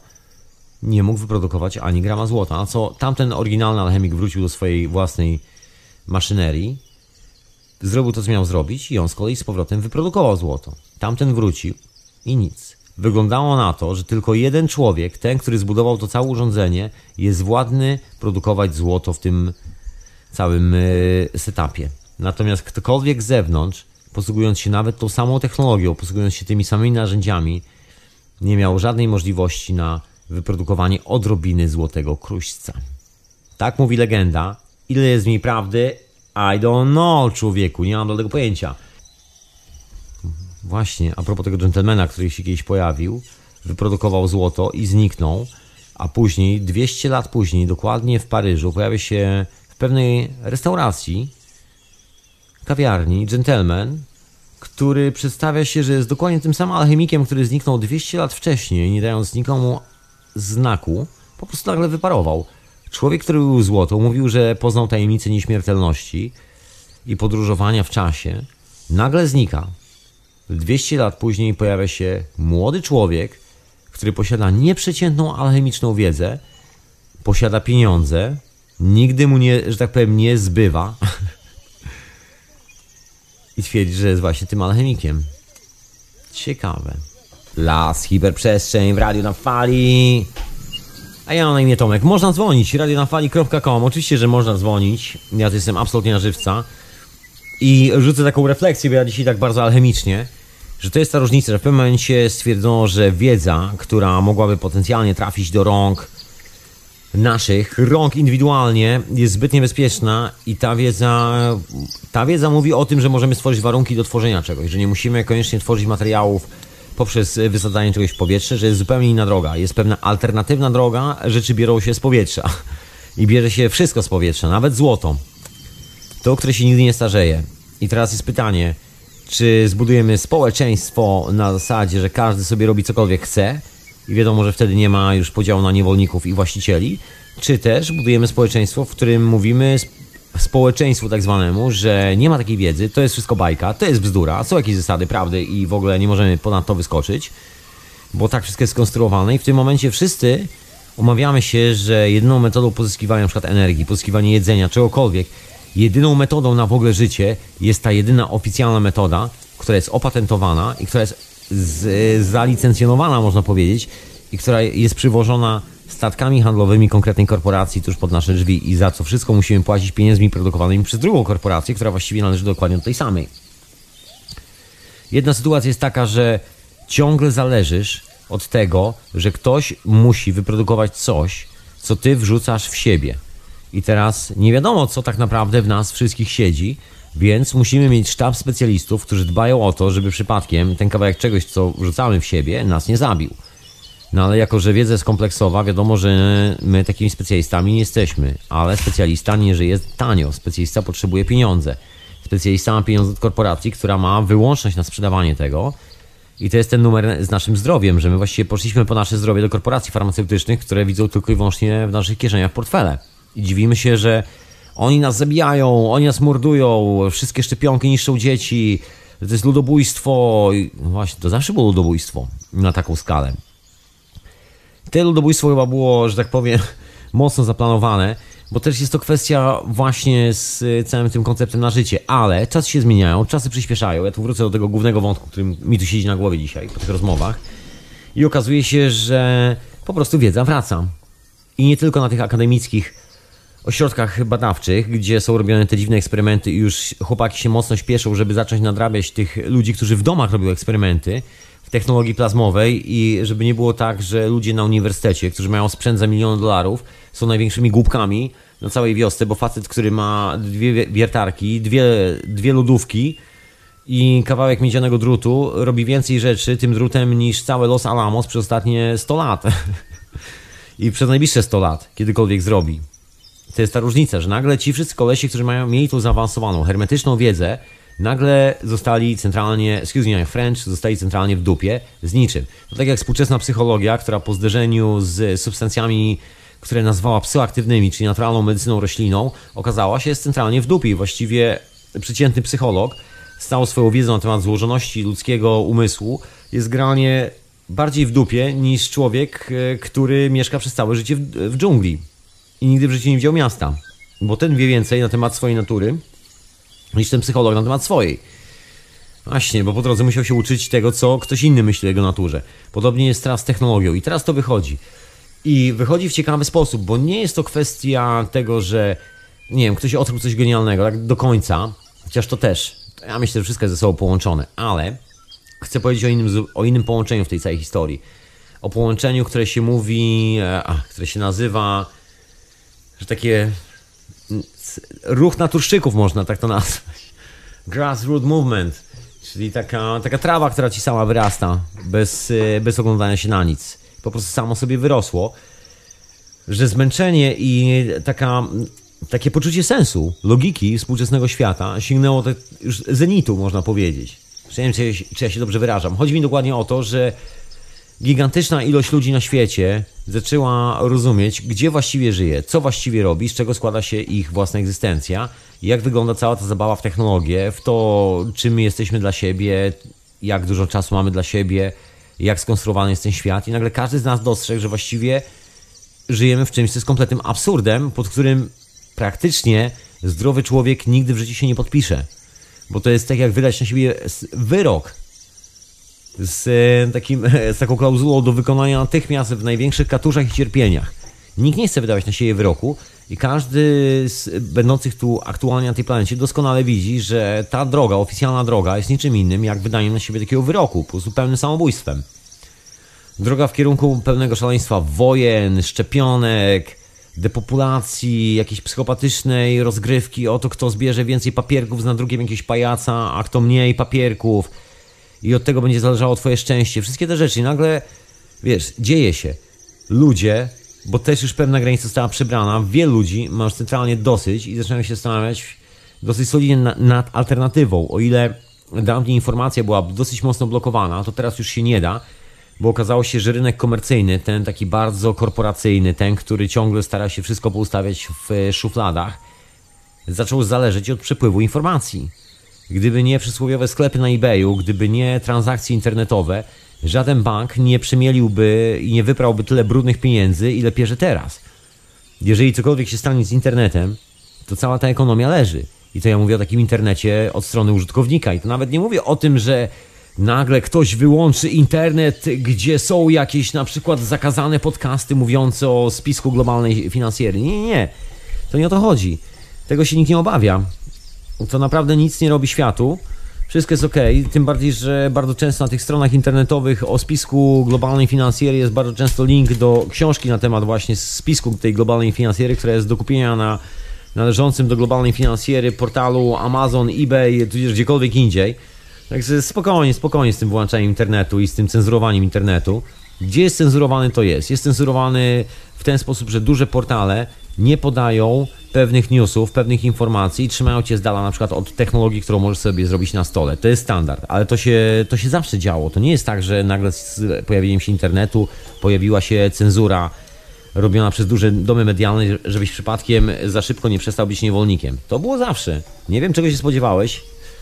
Ja się nigdy niczego innego nie spodziewałem. Czytałem taką książkę Marka Twaina, kiedy byłem nastolatkiem i Mark Twain już wtedy pisywał, że dziennikarz to jest taki człowiek, któremu się płaci za napisanie odpowiedniej ilości słów na kartce papieru i że ktoś mu płaci, a on nie jest od tego, żeby robić tam, wiesz, politykę, robić uświadamianie, wiesz, tego typu rzeczy. To jest praca, płaci się za wierszówkę. I to wiemy, zdaje się, od 200 lat. Także ciężko byłoby odkryć tą prawdę po raz kolejny na nowo. Tym bardziej, że naprawdę Marka Twaina czytałem jako dziecko. I wiem o tym. Myślę, każdy o tym wie. Także ciężko się tam spodziewać takich rewelacji, ale, ale te rewelacje dzieją się na polu informacji zwanym internetem, gdzie już jest z dala od tych wszystkich komercyjnych rzeczy. I wiadomo, że ten prywatny internet nigdy nie zostanie wyłączony, ponieważ podczas tej prywatnej rozmowy akurat ludzie dokonują zakupów na eBayu i teraz wyobraź sobie, że ta globalna finansjera nagle nie ma dostępów do swoich kont, nagle wszystko staje w miejscu, bo ktoś zwariował, stwierdził, że a nie podoba mi się jak ludzie piszą o, o Rothschildach, to zawieszę internet. Nie ma takiej opcji. Pisanie o, o Rothschildach przynosi bardzo dużo pieniędzy Rothschildom, bo przecież połowa tych operacji finansowych, jeżeli prawie nie wszystkie, wykonywane po to, żeby kupić i sprzedać książkę o Rothschildach, są robione w bankach, które są prowadzone przez Rothschildów. Także jest to taki numer pod tytułem tak, tak, tak, wiem, że o mnie źle piszą. Płakałem ze smutku nad sobą, kiedy szedłem do banku wybrać swoje miliony, które na tym zarobiłem. Dokładnie w ten sposób. Że nikt się za bardzo chyba nie przejmuje. Tam się rewolucja nigdy nie wydarzy i tam się rewolucja nigdy nie dzieje. Ona się dzieje bardziej w naszych, normalne, w naszych głowach, tak zwyczajnie, kiedy, nie wiem, czasami człowiek wraca gdzieś po robocie, jeżeli jeszcze chodzi gdzieś do roboty, i się zastanawia, po jaką cholerę ja do tej roboty chodzę, co właściwie daje mi ta robota, poza tym, że odkąd do niej chodzę, od, tej, od tej pory mam wiecznie same długi, coś w tym stylu. Okej, okay, mieszkam, mam samochód, mam dom, ale właściwie, okej, okay, dobra, samochód jest na raty, to jest na raty, to jest na, na raty. Właściwie, okej, okay, może to kiedyś będzie moje, właściwie to nawet nie jest tak do końca moje, bo jak przestanę płacić za to regularnie, to, to jutro odpływa i właściwie dokładnie tak jak tu stoję, w tej jednej koszulinie, to dokładnie tak samo w tej jednej koszulinie stąd wychodzę. Pomimo, że mam pracę, mam wszystko, mam ustawioną sytuację, to się okazuje, że właśnie nic nie mam. A robiłem to po to, żeby mieć to wszystko. I to jest taka refleksja, do której chyba każdy dochodzi w dzisiejszych czasach, i tu chyba każdy z nas y, czuje, przynajmniej z moich znajomych, ja tak samo, ja czuję taki powrót y, i bardzo miłą ochotę zwracania do tej alchemii, do tej królowej nauk, która mówi o tym, że jest taki moment, kiedy, kiedy łapiesz wiedzę, że sobie sam tuningujesz rzeczywistość do swoich własnych potrzeb. Wiesz, co by, że tak powiem, nie opowiadać drdymał, niedaleko spada jabłko od jabłoni. Akurat to, że do Ciebie mówię w tym momencie, to jest zależne takiego urządzenia, które nazywa się Magraf i wszystko jest podpięte do tego urządzenia, wszystkie miksery i tak dalej. To w komputery, które, z których to nadaje, urządzenie w tym momencie robi mi redukcję z użycia prądu elektrycznego o 80%, jakoś tak, 80-85% przepraszam, sorry, odwrotnie, 80 do 75%. Taką redukcję mam tutaj na tym urządzeniu. Czyli właściwie, mówiąc e, tak kolokwialnie, w 75-80%, jeżeli chciałbym tak statystycznie, jak amerykańskie wyniki drużyn futbolowych i koszykarskich, nie, nie jestem już niewolnikiem, jeżeli chodzi o prąd elektryczny, tak zwyczajnie. Jeżeli chodzi o zużycie energii elektrycznej z elektrowni, jestem niewolnikiem tylko w 20 do 25% i to się e, redukuje, schodzi coraz niżej, coraz niżej, coraz niżej. I mam nadzieję, że już niedługo zejdzie kompletnie do 0%. I w tym momencie ja już właściwie zacznę dyktować warunki dla elektrowni. I właśnie to jest ten moment, kiedy człowiek wybiera się po wiedzę, coś tam sobie pokręci, poklei, poskręca różne cewki dziwne i jeszcze jak mu się chce nauczyć. Właśnie, bo wszyscy mówią, że jest taki moment na naukę, a później jest moment na pracę. Ja nie wiem, czy to nie jest etap jakiegoś spisku globalnego, wiesz, że ktoś ci mówi, stary, to już się nauczyłeś, słuchaj, teraz łap za swój dyplomik i zasuwaj w tym kieraciku. Nie, wszystko już wiesz. Daliśmy ci dyplom, słuchaj. Wiesz wszystko na ten temat. Jesteś ekspertem. Za mało dyplomów, sobie dam ci tytuł naukowy drugi. dam ci trzeci tytuł naukowy, dam ci granta. Wy, wystarczająco dużo już wiesz. Nie szukaj dalej, nie szukaj, żebyś nic przypadkiem tam nie znalazł specjalnego. I to na tej zasadzie działa. Natomiast z drugiej strony ja akurat sobie poszukałem, bo stwierdziłem, że no ile można już w życiu być niewolnikiem? No przecież to już przerasta ludzkie pojęcie. Koń by dawno zdechł. Krowa by nie wytrzymała. Już o innych zwierzakach nawet nie mówię. A człowiek wytrzymuje, wytrzymuje, wytrzymuje, wytrzymuje. Ale do czasu, bo kiedy pojawia się wiedza, a wiedzy nie można zatrzymać, może zatrzymać na tysiąc lat, może zatrzymać ją na 500 lat i to wszystko. I im mocniej ją trzymasz, tym z większym e, łoskotem wystrzeli. To jest tak jak z szampanem. Im szybciej i mocniej potrząsasz butelką, tym więcej będzie dymu, kiedy piana wystrzeli z butelki. z wiedzą jest dokładnie tak samo. Ja myślę, że to, co nas czeka, to jest przede wszystkim chyba nasza taka refleksja do wewnątrz, bo ja myślę, że wiedza jest przede wszystkim wewnątrz. To każdy z nas musi sobie znaleźć swój własny kluczyk do wiedzy, tak mówiąc, jak troszkę do dzieci. Swój własny kluczyk do wiedzy. No ale tak to wygląda. To jest w nas, a nie na zewnątrz. Twój szef ci tego nie powie, bo twój szef potrzebuje niewolnika. Nawet jeżeli jest twoim dobrym kumplem, to przyjdź i powiedz mu, słuchaj stary, Powiem, powiem ci tak, od dzisiaj zamiast jechać na wakacje, dajesz mi całą swoją kasę, bo na przykład potrzebuję tej kasy. On powie, zwariowałeś człowieku, jesteśmy kumplami, wiesz, pracujesz dla mnie, ale wiesz, to jestem twoim szefem. No właśnie na tym to polega. A tu robisz coś, że przychodzisz sam do siebie i mówisz, słuchaj, potrzebuję, to sobie zrobię i mam. to jest zupełnie inna opcja, bo nie potrzebujesz pośredników. Ale to jest opcja związana z wiedzą, która tkwi w nas samych. I na sam początek, myślę, to jest najważniejsza rzecz, która się aktualnie dzieje, to jest ta podstawowa refleksja, która wynika z tego, że czas strasznie szybko biegnie. Przynajmniej jest poczucie, że ta przestrzeń naprawdę porusza się naprawdę w takim kosmicznym tempie, mocno przyspiesza. I co z tego wynika? I co z tego wynika, że ta refleksja o sensowności naszego życia w takim otoczeniu, jakie sobie stwarzamy na stan dzisiejszych rzeczy, nie ma sensu. Właściwie to, co robimy jako cywilizacja, jest takim abstraktem, jest takim absurdem, że ciężko traktować to poważnie z jakiejkolwiek strony. Są ludzie, którzy traktują to serio, ale ciężko traktować serio tych ludzi z jakiejkolwiek strony. Także tu chyba, myślę, sprawę mamy wyjaśnioną na starcie. I konsekwencją tej refleksji, że naprawdę tu już nie ma miejsca do normalnego człowieka, bo tu nie ma nic normalnego, jest takie radykalne zdecydowanie, że ej, ja mam to w dupie, ja po prostu wracam do normalności. Jak się okazuje, właściwie, tak mi się wydaje, tak oglądając troszkę dookoła, w dzisiejszych czasach wygląda na to, że nie mamy zbyt wiele do stracenia. Przynajmniej ja ze swojej własnej sytuacji. Nie jestem w twojej sytuacji, także nie wiem ile masz do stracenia, nie wiem jak się czujesz, jak dużo masz do stracenia, bo to moim zdaniem jest kwestia bardziej samopoczucia, że czujesz się, że masz coś do stracenia.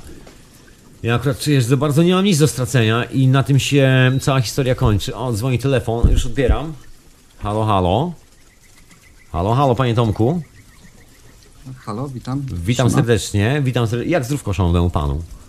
E, To znaczy dobrze, właśnie skończyłem herbatę, e, słuchałem ciebie i próbowałem się dobić, ale chyba ten magraf ci coś nie działa e, z Czemu tym nie działa? komputerem, Działa ponieważ dzwoniłem tyle razy, że Wiesz co, nie patrzę, nie, nie patrzę, yy, coś mam ściszone, po prostu nie patrzę specjalnie na ekran, jak mówię do mikrofonu zwyczajnie, a Magraf działa idealnie, polecam ci kolego, też sobie odpal to urządzenie, przecież po co, no chyba, że lubisz być niewolnikiem frajerów, którzy cię kasują za coś, co powinno być za darmo. to znaczy ostatnio z technologii cache to kupiłem sobie Healthpena na Allegro. Nie wiem, czy dobrze zrobiłem, pewnie no. zaraz skarcisz. Nie, czemu, to jest jakby twoja robota, jakby ty, ty sobie kupujesz tego helpena, ja sobie robię. No tak, no, karcić? jak zobaczyłem sobie, że tam jest za trzy dychy na Allegro, no to pomyślałem sobie, że kupię, czy tam za dwie dychy, więc kupiłem sobie. Niestety akurat to nie zadziałało na mnie tak, jak powinno, nie wiem, No widzisz, może to właśnie o to chodzi, że on jest dokładnie w takiej cenie i może on jest po prostu reprezentantem tej ceny, I don't know, ale może zostawmy Znaczy, tą technologię, bo ja tu, wiesz, Tam W sobotę można sobie- było wybrać nanocoatingowanie i wybrałem sobie, żeby było nanocoatingowane poprzez opalanie, nie poprzez sodę kaustyczną, więc Ale no, ja nie, tutaj- wiesz co, ja po prostu może odpuszczę ten temat, bo mm, musiałem tu tak konkretnie dosyć powiedzieć e, kilka spraw na temat tego urządzenia. A to nie jest pora, to jest sobota, to troszkę inne sprawy, w ogóle zostawiam technologię. Technologia jest czwartek, zapraszam w ogóle Ciebie z tymi, jeżeli masz jakieś pytania na ten temat, w czwartek, jeżeli będę mógł coś odpowiedzieć, to chętnie odpowiem. A Dobra, dzisiaj odpuszczamy technologię. Tak, y, bo chciałem wcześniej na temat em, tych alchemików i w ogóle, z tym, że troszeczkę wypadłem z rytmu, e, zacząłeś tam inne tematy poruszać, ale pamiętam jedną rzecz, którą chciałem tam e, wrzucić, odnośnie tego, że e, chyba tam było, byli alchemicy tłamszeni właśnie przez Kościół katolicki, przez Watykan. No, bo oczywiście dalej są tłamszeni. Przecież ta hołota, już- ta hołota przecież zawsze generalnie jedyne co potrafi zrobić to przypieprzyć się do kogoś. Jeżeli nie zabiorą mu pieniędzy żywcem, to go po prostu spalą, to go zamordują, a jak nie, to wynają jakieś, jakąś armię, wyślą, zamordują i cudzymi rękami, a jak nie, to zrobią w inny sposób. To w takim razie czemu jeszcze e, Meran Traborikasze żyje? Iż, powiem ci, powiem ci dlatego, że chłopak dba o siebie, rozumiesz? Dlaczego ty jeszcze żyjesz? Dlaczego ja jeszcze żyję? Ja jeszcze nie podjąłem siebie. magrawów, więc... Iż. E, Odnośnie tego chciałem poruszyć, że Kościół akurat, ba, bo ty mówisz, że ale Kościół się bał alchemików i dlatego ich zwalczał, ale przypomnę No, ci, że oczywiście. e, że nie tylko alchemików się bał, także bał się wiedźm, bał się e, ziemi. E, nie, e, Znaczy to się... wiesz, ja to nie wnikam, po prostu słuchaj, no mówimy o bandzie psychopatów, która próbuje kontrolować cudze życie, więc boją się każdego, kto stoi w opozycji do sytuacji, kiedy mają monopol na twoje życie. No tak, tylko I to naprawdę ani chodzi o czarownica, ani o, po prostu prosta rzecz. Masz chorego psychopatę, który generalnie żyje z tego, że kontroluje twoje życie i ty robisz na niego. Znaczy tutaj nie, nie, nie, nie neguję tego akurat, e, tylko chodzi mi o argument sam, że to, że akurat e, Kościół z czymś walczył, to nie oznacza, że to jest z automatu prawdziwe i e, nie wiadomo co, tak samo z e, wiedźmami walczył. Nie, ja mówię o konkretnej rzeczami. sprawie. Ja, wiesz, jakby nie obchodzi mnie zabawa, w co oni się bawią, jako, wiesz, jaki kościół sobie wymyślają. Ich zabawy mnie nie obchodzą, to oni noszą sukienki, ja noszę spodnie. Także nie mam z tym problemu i zostałem ich z ich zabawami. Wiem, że włożyli duży akces w Europie do tego, żeby zakopać tą wiedzę i zrobili wszystko, co tylko mogli. Dalej spróbują. A to taki, w takim razie ty chyba sam siebie określiłeś na dzisiejszej audycji jako alchemik. Nie, masz- ja tego nie określiłem absolutnie. Nie, ci tego nie powiedziałem, Czeku. Ja bym chciał zostać alchemikiem tak naprawdę. E, Oglądałem wiele dokumentów właśnie na temat alchemików, gdzie próbowali stworzyć kamień filozoficzny. Właśnie tak, było tak, jak mówiłeś, że trzeba było krwi ludzkiej. Tylko, że tam z tego co czytałem, to nie tylko, nie, to nie były krople krwi, tylko to były całe życia ludzkie tam, że... No właśnie nie do końca, właśnie, właśnie ja czytałem troszkę inne traktaty. Chodzi o krew alchemika, który przygotowuje tą substancję. Dokładnie o ten moment chodzi i ta jego, klucz, ta jego krew jest wytrychem, jest kluczem, jest szyfrem do, tego, do tej reakcji. Na tym Znaczy- polegał numer. Z tego co ja czytałem, to właśnie to było już pod sam koniec, ale żeby stworzyć sam ten kamień, bo to było już e, zgranie siebie do, z, e, swoją krwią do całej reszty. Połączenie właśnie siebie z kamieniem filozoficznym.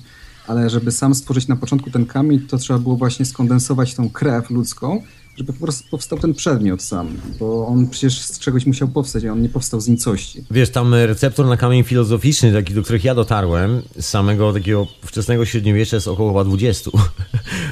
No to ja właśnie przytoczyłem jeden i to poświęcę Po- podejrzewam, że jest, po- kilku ludzi do tego. więc- Podejrzewam, że możemy doliczyć nawet dwa zera, bo tych e, receptur na kamienie filozoficzne jest dosyć sporo i ja podejrzewam, że i tak dotarłem do takich, e, wiesz, niewielkich ilości, bo to podejrzewam, co alchemik to próbował znaleźć swoją recepturę. Pamiętaj, że część z tych receptur była sprzedawana też często pod takim pretekstem, że to jest ta prawdziwa.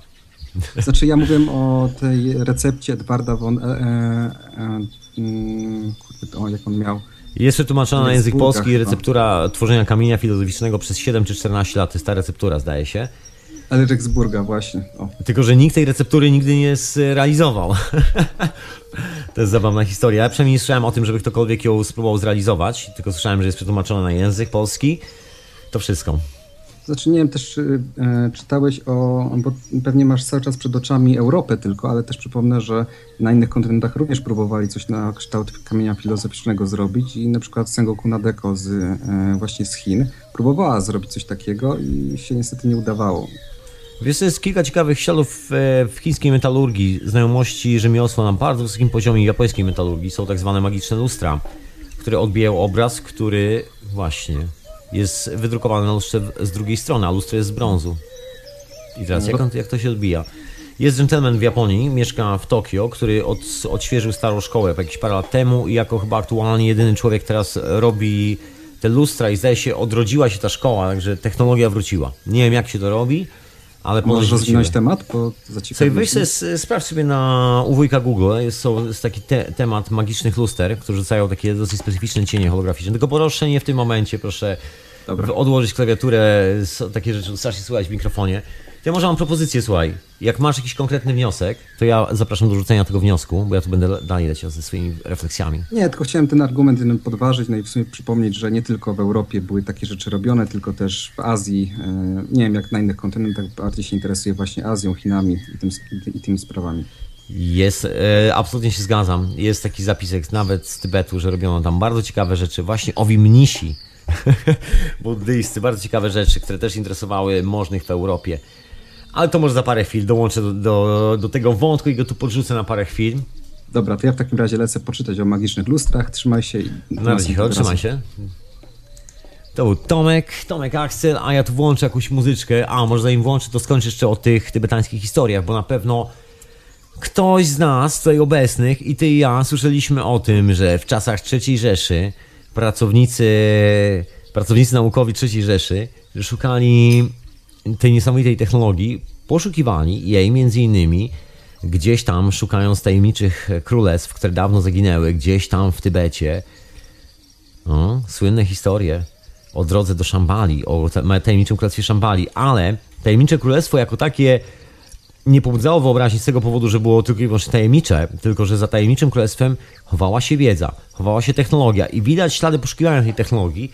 Oczywiście chyba najbardziej aktualnie w dzisiejszych czasach znany nam jest przykład y, III Rzeszy i Niemców szukających czegoś w Tybecie, no bo wiadomo, skarby Rize, złoty pociąg.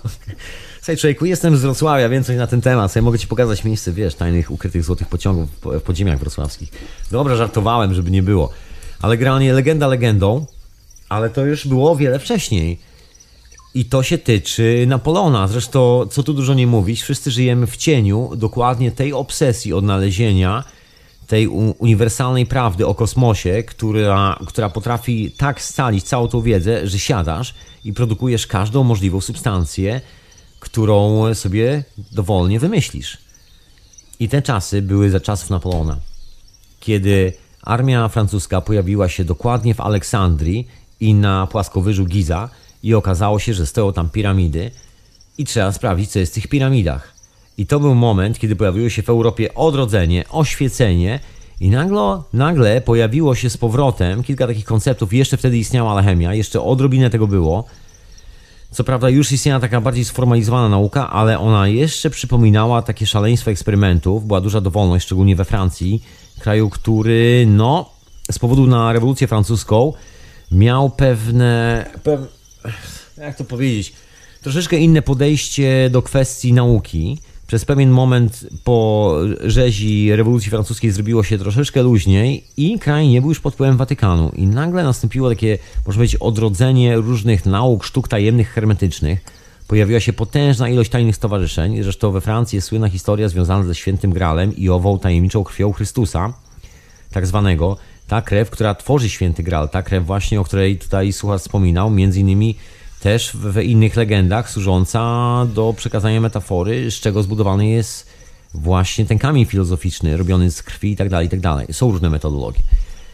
No i w każdym razie to, to chodziło za rewolucją francuską. Zresztą to w ogóle to, co się działo podczas rewolucji, jest bardzo ciekawą historią. O tym w ogóle muszę pewnego dnia koniecznie opowiedzieć, bo są to tak nieznane fakty i tak tajemnicze, i tak dużo magii jest w tym wszystkim, dosłownie. Tak dużo dziwnych rytuałów, ale to pewnego dnia, dzisiaj to odpuszczam. W każdym razie rewolucja e, z powrotem przywróciła, można powiedzieć, status alchemii we Francji. Pojawiło się troszeczkę wiedzy, pojawiło się trochę manuskryptów. Wiadomo było, że nikt już nie spłonie, bo co najwyżej ktokolwiek może spłonąć to jakiś biskup na stosie i to wszystko. Natomiast przez moment można się powymieniać książkami, które do tej pory przez ostatnie 300-200 lat były albo zakazane, albo, albo, no właśnie, albo były w bardzo tajemniczych bibliotekach i zupełnie niedostępne. I e, efektem tych wszystkich poszukiwań było utworzenie standardu pomiaru czegoś, co, co używamy do dzisiaj, a mianowicie jednostki metra. Ten metr, którego używamy, nie jest niczym innym jak dokładnie miarą zdjętą z piramidy w Gizie przez Francuzów, ponieważ trwało poszukiwanie idealnego rozmiaru metra. I normalne było to, że rozmiar, którym się będziemy posługiwali jako nowe imperia, bo ten pomysł na tym, żeby odrodzić świat, zmienić kilka spraw, się pojawił troszeczkę przed Napoleonem. To już takie pomysły, że ktoś weźmie i zrobi wielką, wielką e, korporację, to już się pojawiało od bardzo dawna, nie są niczym nowym. I był pomysł na to, jak zunifikować te wszystkie rzeczy, szczególnie w czasach kolonialnych, gdzie się mierzy, waży towary i ten, kto właściwie posiada monopol na system miar i wag, ten właściwie poniekąd posiada monopol na transport tego wszystkiego. Ja tu przypomnę tak pokrótce historię Rockefellera, który właściwie całą fortunę zrobił tylko dlatego, że udało się wprowadzić monopol na transport ropy, że trzeba to zamknąć w takiej innej beczce, a ta beczka kosztuje i transport tej beczki kosztuje. Tu trzeba było stworzyć nową matematykę, nowy świat, który zastąpi coś nowego w momencie, kiedy podbijane są inne kultury, które wyglądają tak, że to się w głowie nie mieści i człowiek, który przyjeżdża z Europy z karabinem i strzela do tych ludzi tam na miejscu, właśnie najczęściej w imię swojego pana e, Boga panującego, a tamci wyznają inne bóstwa, nagle łapie, że zabija kolesi, którzy mieszkają w architekturze, o której on nie ma bladego pojęcia. Że wiedza tych ludzi, do których on strzela, jest tak potężna, że on jest przy nich po prostu przygłupem. Jest centralnie po prostu wściekłym, głupim, e, barbarzyńskim przygłupem, który jedyne co potrafi to zamordować człowieka w e, napadzie swojego szaleństwa, tylko dlatego, że tamten człowiek sobie lepiej radzi z życiem niż on sam. I, I potrafi tylko zabrać jego rzeczy, zgwałcić jego rodzinę, zabrać jego dobra i zabrać jego ziemię, wszystkie zasoby i cieszyć się tym. I to jest jakby jego esencja życia. I nagle wylądował w momencie konfrontacji, że cały ten, cały ten europejski świat, który miało sobie pojęcie, że jest wyjątkowy, jedyny, cudowny i wspaniały, nagle skonfrontował się z czymś, co przekracza granice jakiejkolwiek wyobraźni. Pierwsze piramidy, odkrycie francuskiej armii, rzeczy, o których do, donosili jezuici z Nowego Świata, gigantyczne budowle, technologia zupełnie nikomu nieznana. Inna sprawa, że szamani posiadający wiedzę, której też e, w Europie właściwie nikt poza paroma alchemikami nie posiadał, bo tam też dokonywano pewnych transmutacji. Nie wiem jak dużo, nie wiem jak mało. Jest to świat objęty taką mocną zasłoną tajemnicy przede mną. Może kiedyś się dowiem. Ciekawie będzie postudiować sobie taką historię, właśnie co tam się wtedy działo. Może kiedyś będzie mi to dane. W każdym razie kontrą na, na tą odpowiedź na, z drugiej strony, na to, że okazuje się, że ci ludzie, do których strzelamy, których mordujemy, nie są takimi przygłupami i że są tam ślady potężnej cywilizacji, cywilizacji było tylko i wyłącznie odkorkowanie wiedzy, żeby ruszyć swoje własne sprawy do przodu i spróbować zbudować coś, co przewyższy jako kultura kolonialna to, co, to, co tam zostało na miejscu. No i to był taki goal dla nauki w tamtejszych czasach. Też komunikacja, łatwość podróżowania, w Europie zrobiło się troszeczkę luźniej, bo wiadomo było, że masa ludzi zwiała do Europy i też no, mniejsze ciśnienie, bo świat się zrobił trochę większy. Nie każdy musiał żyć, że tak powiem, pod pętnem feudalnym. Niektórzy uciekali z Europy i też e, niektórzy widzieli, że jak przycisną chłopów troszeczkę, to chłopy się zapakują i uciekną do nowego świata. Inna sprawa, że wielu ludziom i królom było na rękę wyganiać ludzi do nowego świata, bo tam potrzeba było farmerów, którzy zorganizują przypływy gotówki, ale z drugiej strony ci farmerzy często uciekali do Indian i mieli w dupie wysyłanie gotówki do Europy i tak się to kończyło. Także troszeczkę luzu się zrobiło i nagle pojawia się informacja. Z powrotem pojawia się właśnie informacja, wraca alchemia, wraca oświecenie i tak ciągnie przez parę lat. Pojawiają się nazwiska typu Nikola Tesla, pojawia się Maria Curie-Skłodowska. Myślę, że dosyć mocno niedoceniana albo tylko doceniana z tego powodu, że ma polskie nazwisko ale ta pani robiła bardzo ciekawe badania właśnie na, na temat alchemii, bo to, co zaobserwowała, to transmutacje materiałów podczas e, reakcji, e, które zachodzą w tych pierwiastkach promieniotwórczych. I właściwie cały czas badała naturę owych transmutacji. że są pewne promienie, które przeskakują wszystko i że być może ten promień jest tym jednym ładunkiem, który zamienia się po drodze z substancji radioaktywnej przez całą tablicę Mendelejewa gdziekolwiek indziej to wtedy pojawia się pierwszy koncept czegoś, co my nazywamy tablicą Mendelejewa. Właściwie chodzi o okres, o układ pierwiastków okresowych, który pierwotnie był układem dynamicznym i nikt nie traktował tego poważnie jako taki zestaw stałych pierwiastków, tylko pierwszy koncept, pierwsze koncepty, bo to nie był też jeden koncept, wnioskowany był taki, że wow, nareszcie zrozumieliśmy istotę natury wszechświata, że jest to jedna i ta sama energia, która podróżując przez ten świat dookoła nas, przez tą widoczną część no, te, tego eteru, jak to wtedy nazywano, manifestuje się na różne sposoby i jeżeli człowiek zna się na nauce, zna się na alchemii, to potrafi tą cząsteczkę złapać i otrzymać z niej czy to wodę, czy złoto, czy cokolwiek innego. I to jest ta tajemnica alchemii. I żeby było zabawniej, czasy oświecenia doprowadziły do jednej ciekawej historii, do odrodzenia się bardzo poważnej alchemii już w takim chemicznym wydaniu, i numer polegał na tym, że udało się kilku dżentelmenom. Udało się zrobić złoto. XVII wiek. Otóż to, ale o tym może po muzyce. To ja włączę tu jakoś jakiś kawałek muzyczki. Taki już nie złoty specjalnie. Taki radosny kawałek muzyczki. I opowiem ci, co z tym złotem, bo ja o, o tym wspominałem troszkę tydzień temu chyba. I dzisiaj dobrze było wykończyć tą historię.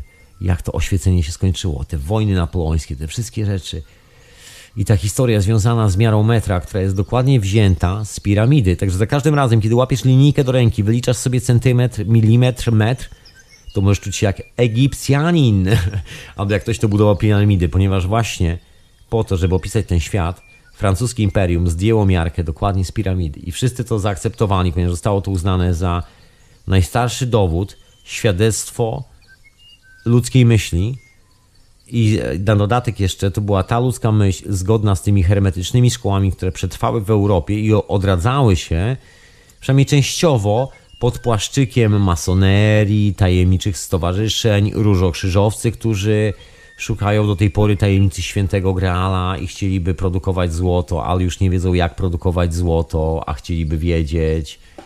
Ach, i wiele innych historii. Słuchasz hiperprzestrzeni w Radio na Fali? Otóż to. A ja mam na imię Tomek. I, I, myślę, że czas najwyższym powoli zbiegł do końca tej hiperprzestrzeni.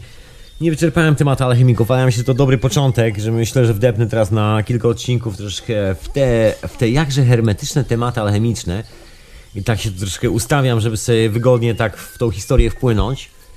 No właśnie, bo z tą alchemią jeszcze chciałem na sam koniec dodać. Jest bardzo ciekawa sprawa. Teraz myślę, jeżeli nie wiedziałaś dziewczyno, albo ty nie wiedziałeś, skąd się wziął twój system miar, wag i jakości, czyli słynny meter, centymetr i tak dalej. Wziął się właśnie od alchemików. To była ta tajemnicza egipska miara i wiadomo było, że jeżeli utracimy miarkę, utracimy to coś, czym się odmierza wszystkie te najważniejsze elementy kamienia filozoficznego, to stracimy całą wiedzę. Także jedyna rzecz w panice została zachowana sposób odmierzania. I ta egipska miara już była znana w średniowiecznej Europie. Jest na kilku manuskryptach nawet z 1200 roku. Ta egipska miara. To nie jest nic nowego. Ten metr, jak się okazuje, wcale nie jest taki unikatowy. Inna sprawa, że kiedy pojawiła się rewolucja francuska, pojawił się nowy kraj i ten nowy kraj dziwnym trafem był bardzo alchemiczny. I w tym kraju, na granicy właściwie, można być między Belgią a Francją, jakoś tak, pojawili się dżentelmeni, którzy skorzystali z tej okazji i akurat w jakiś taki sposób wyprodukowali ten kamień filozoficzny, że stali się właścicielami dużej ilości złota. Historia o nich jest słynna. Dzisiaj wypowiedziałem to chyba nazwisko nawet na raz tej rodziny, a mianowicie chodzi o rodzinę Rothschildów. Rodzina ta posiadała recepturę na produkcję złota, ale recepturę w pewnym momencie stracili i się okazuje, że już jest nie do, nie do.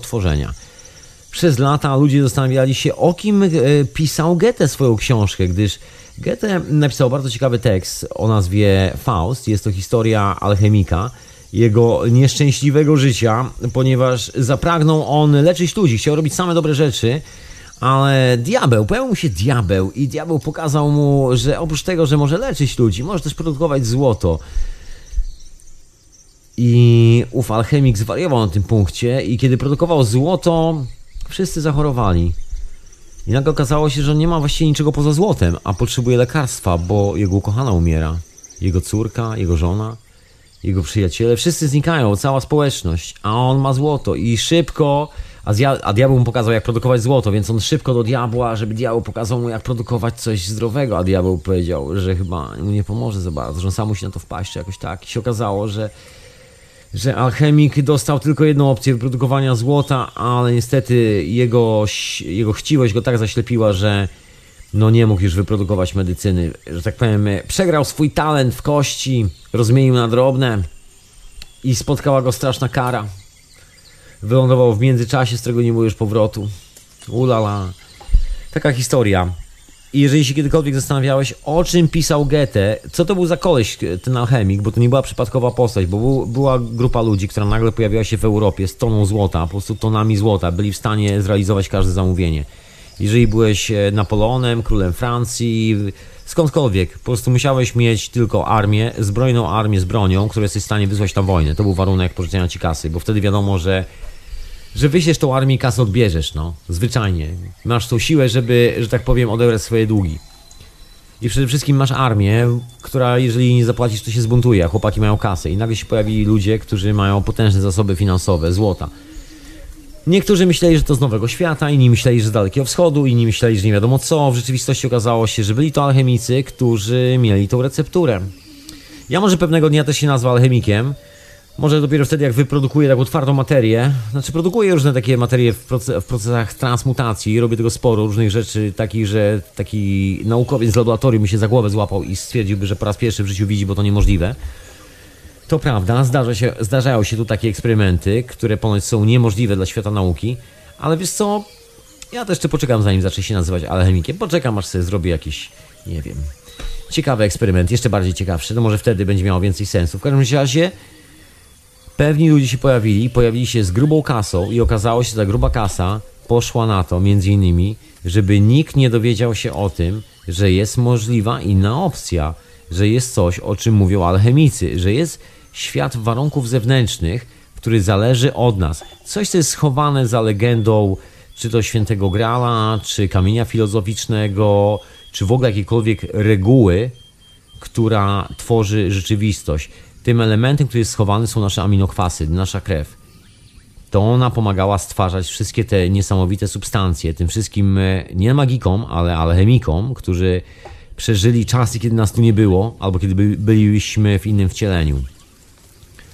I teraz wygląda na to, że każdy z nas zmęczony, znaczy, jeżeli jesteś oczywiście zmę to zmęczoną osobą, a myślę, że każdy jest zmęczony tym niewolnictwem, bo to już przerosło wszelkie rozmiary, nagle dostrzega, że hej, to jest ta chyba oryginalna wiedza, bo w oryginalnej wiedzy alchemicznej jest prosta zasada, że każdy może być alchemikiem, że to jest wiedza dla każdego. To mówili Katarzy, to mówiły wszystkie te doktryny, które były tak zwalczane nieustannie na przestrzeni ostatnich tysięcy lat w Europie, żeby się tutaj nikt nie poczuł zbyt wolno.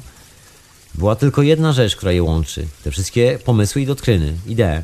Że człowiek jest wolny i nie ma pana nad sobą i że posiada wiedzę, jak tworzyć świat.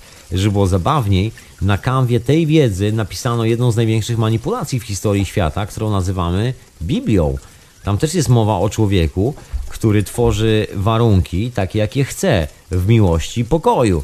Tylko, że to już jest taka mocna manipulacja. Jeżeli ktoś chyba pójdzie tym tropem, to nie uda mu się chyba za bardzo nic zrobić. Wszyscy ci, którzy poszli tamtą drogą, wylądowali w jakimś piekle, które sobie sami wymyślili, na dodatek jeszcze ściągnęli innym na głowę.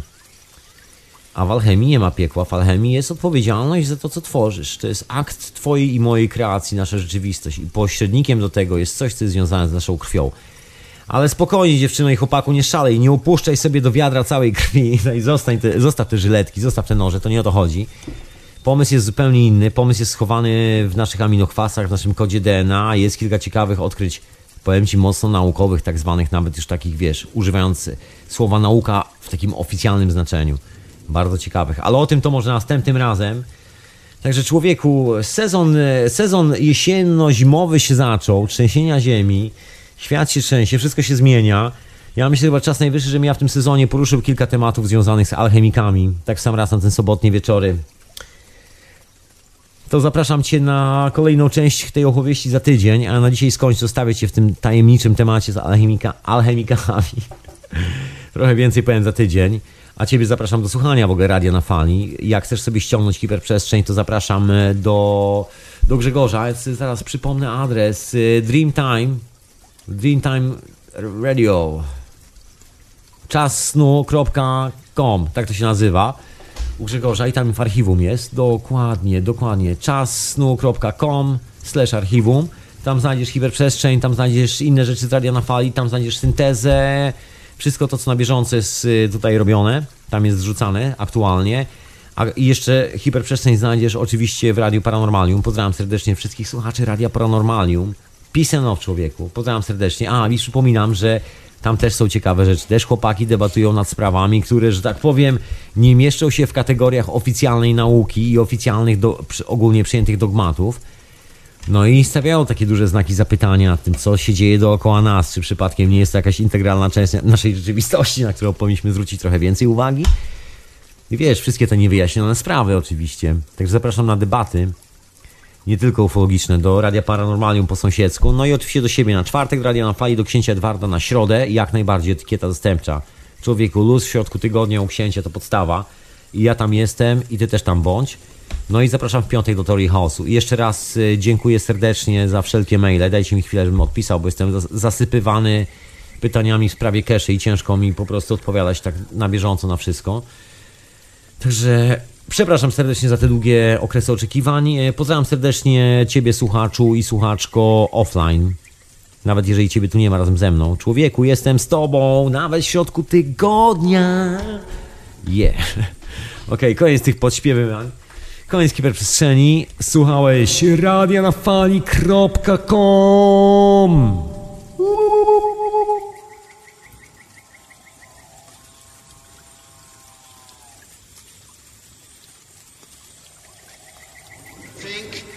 yourself and question authority.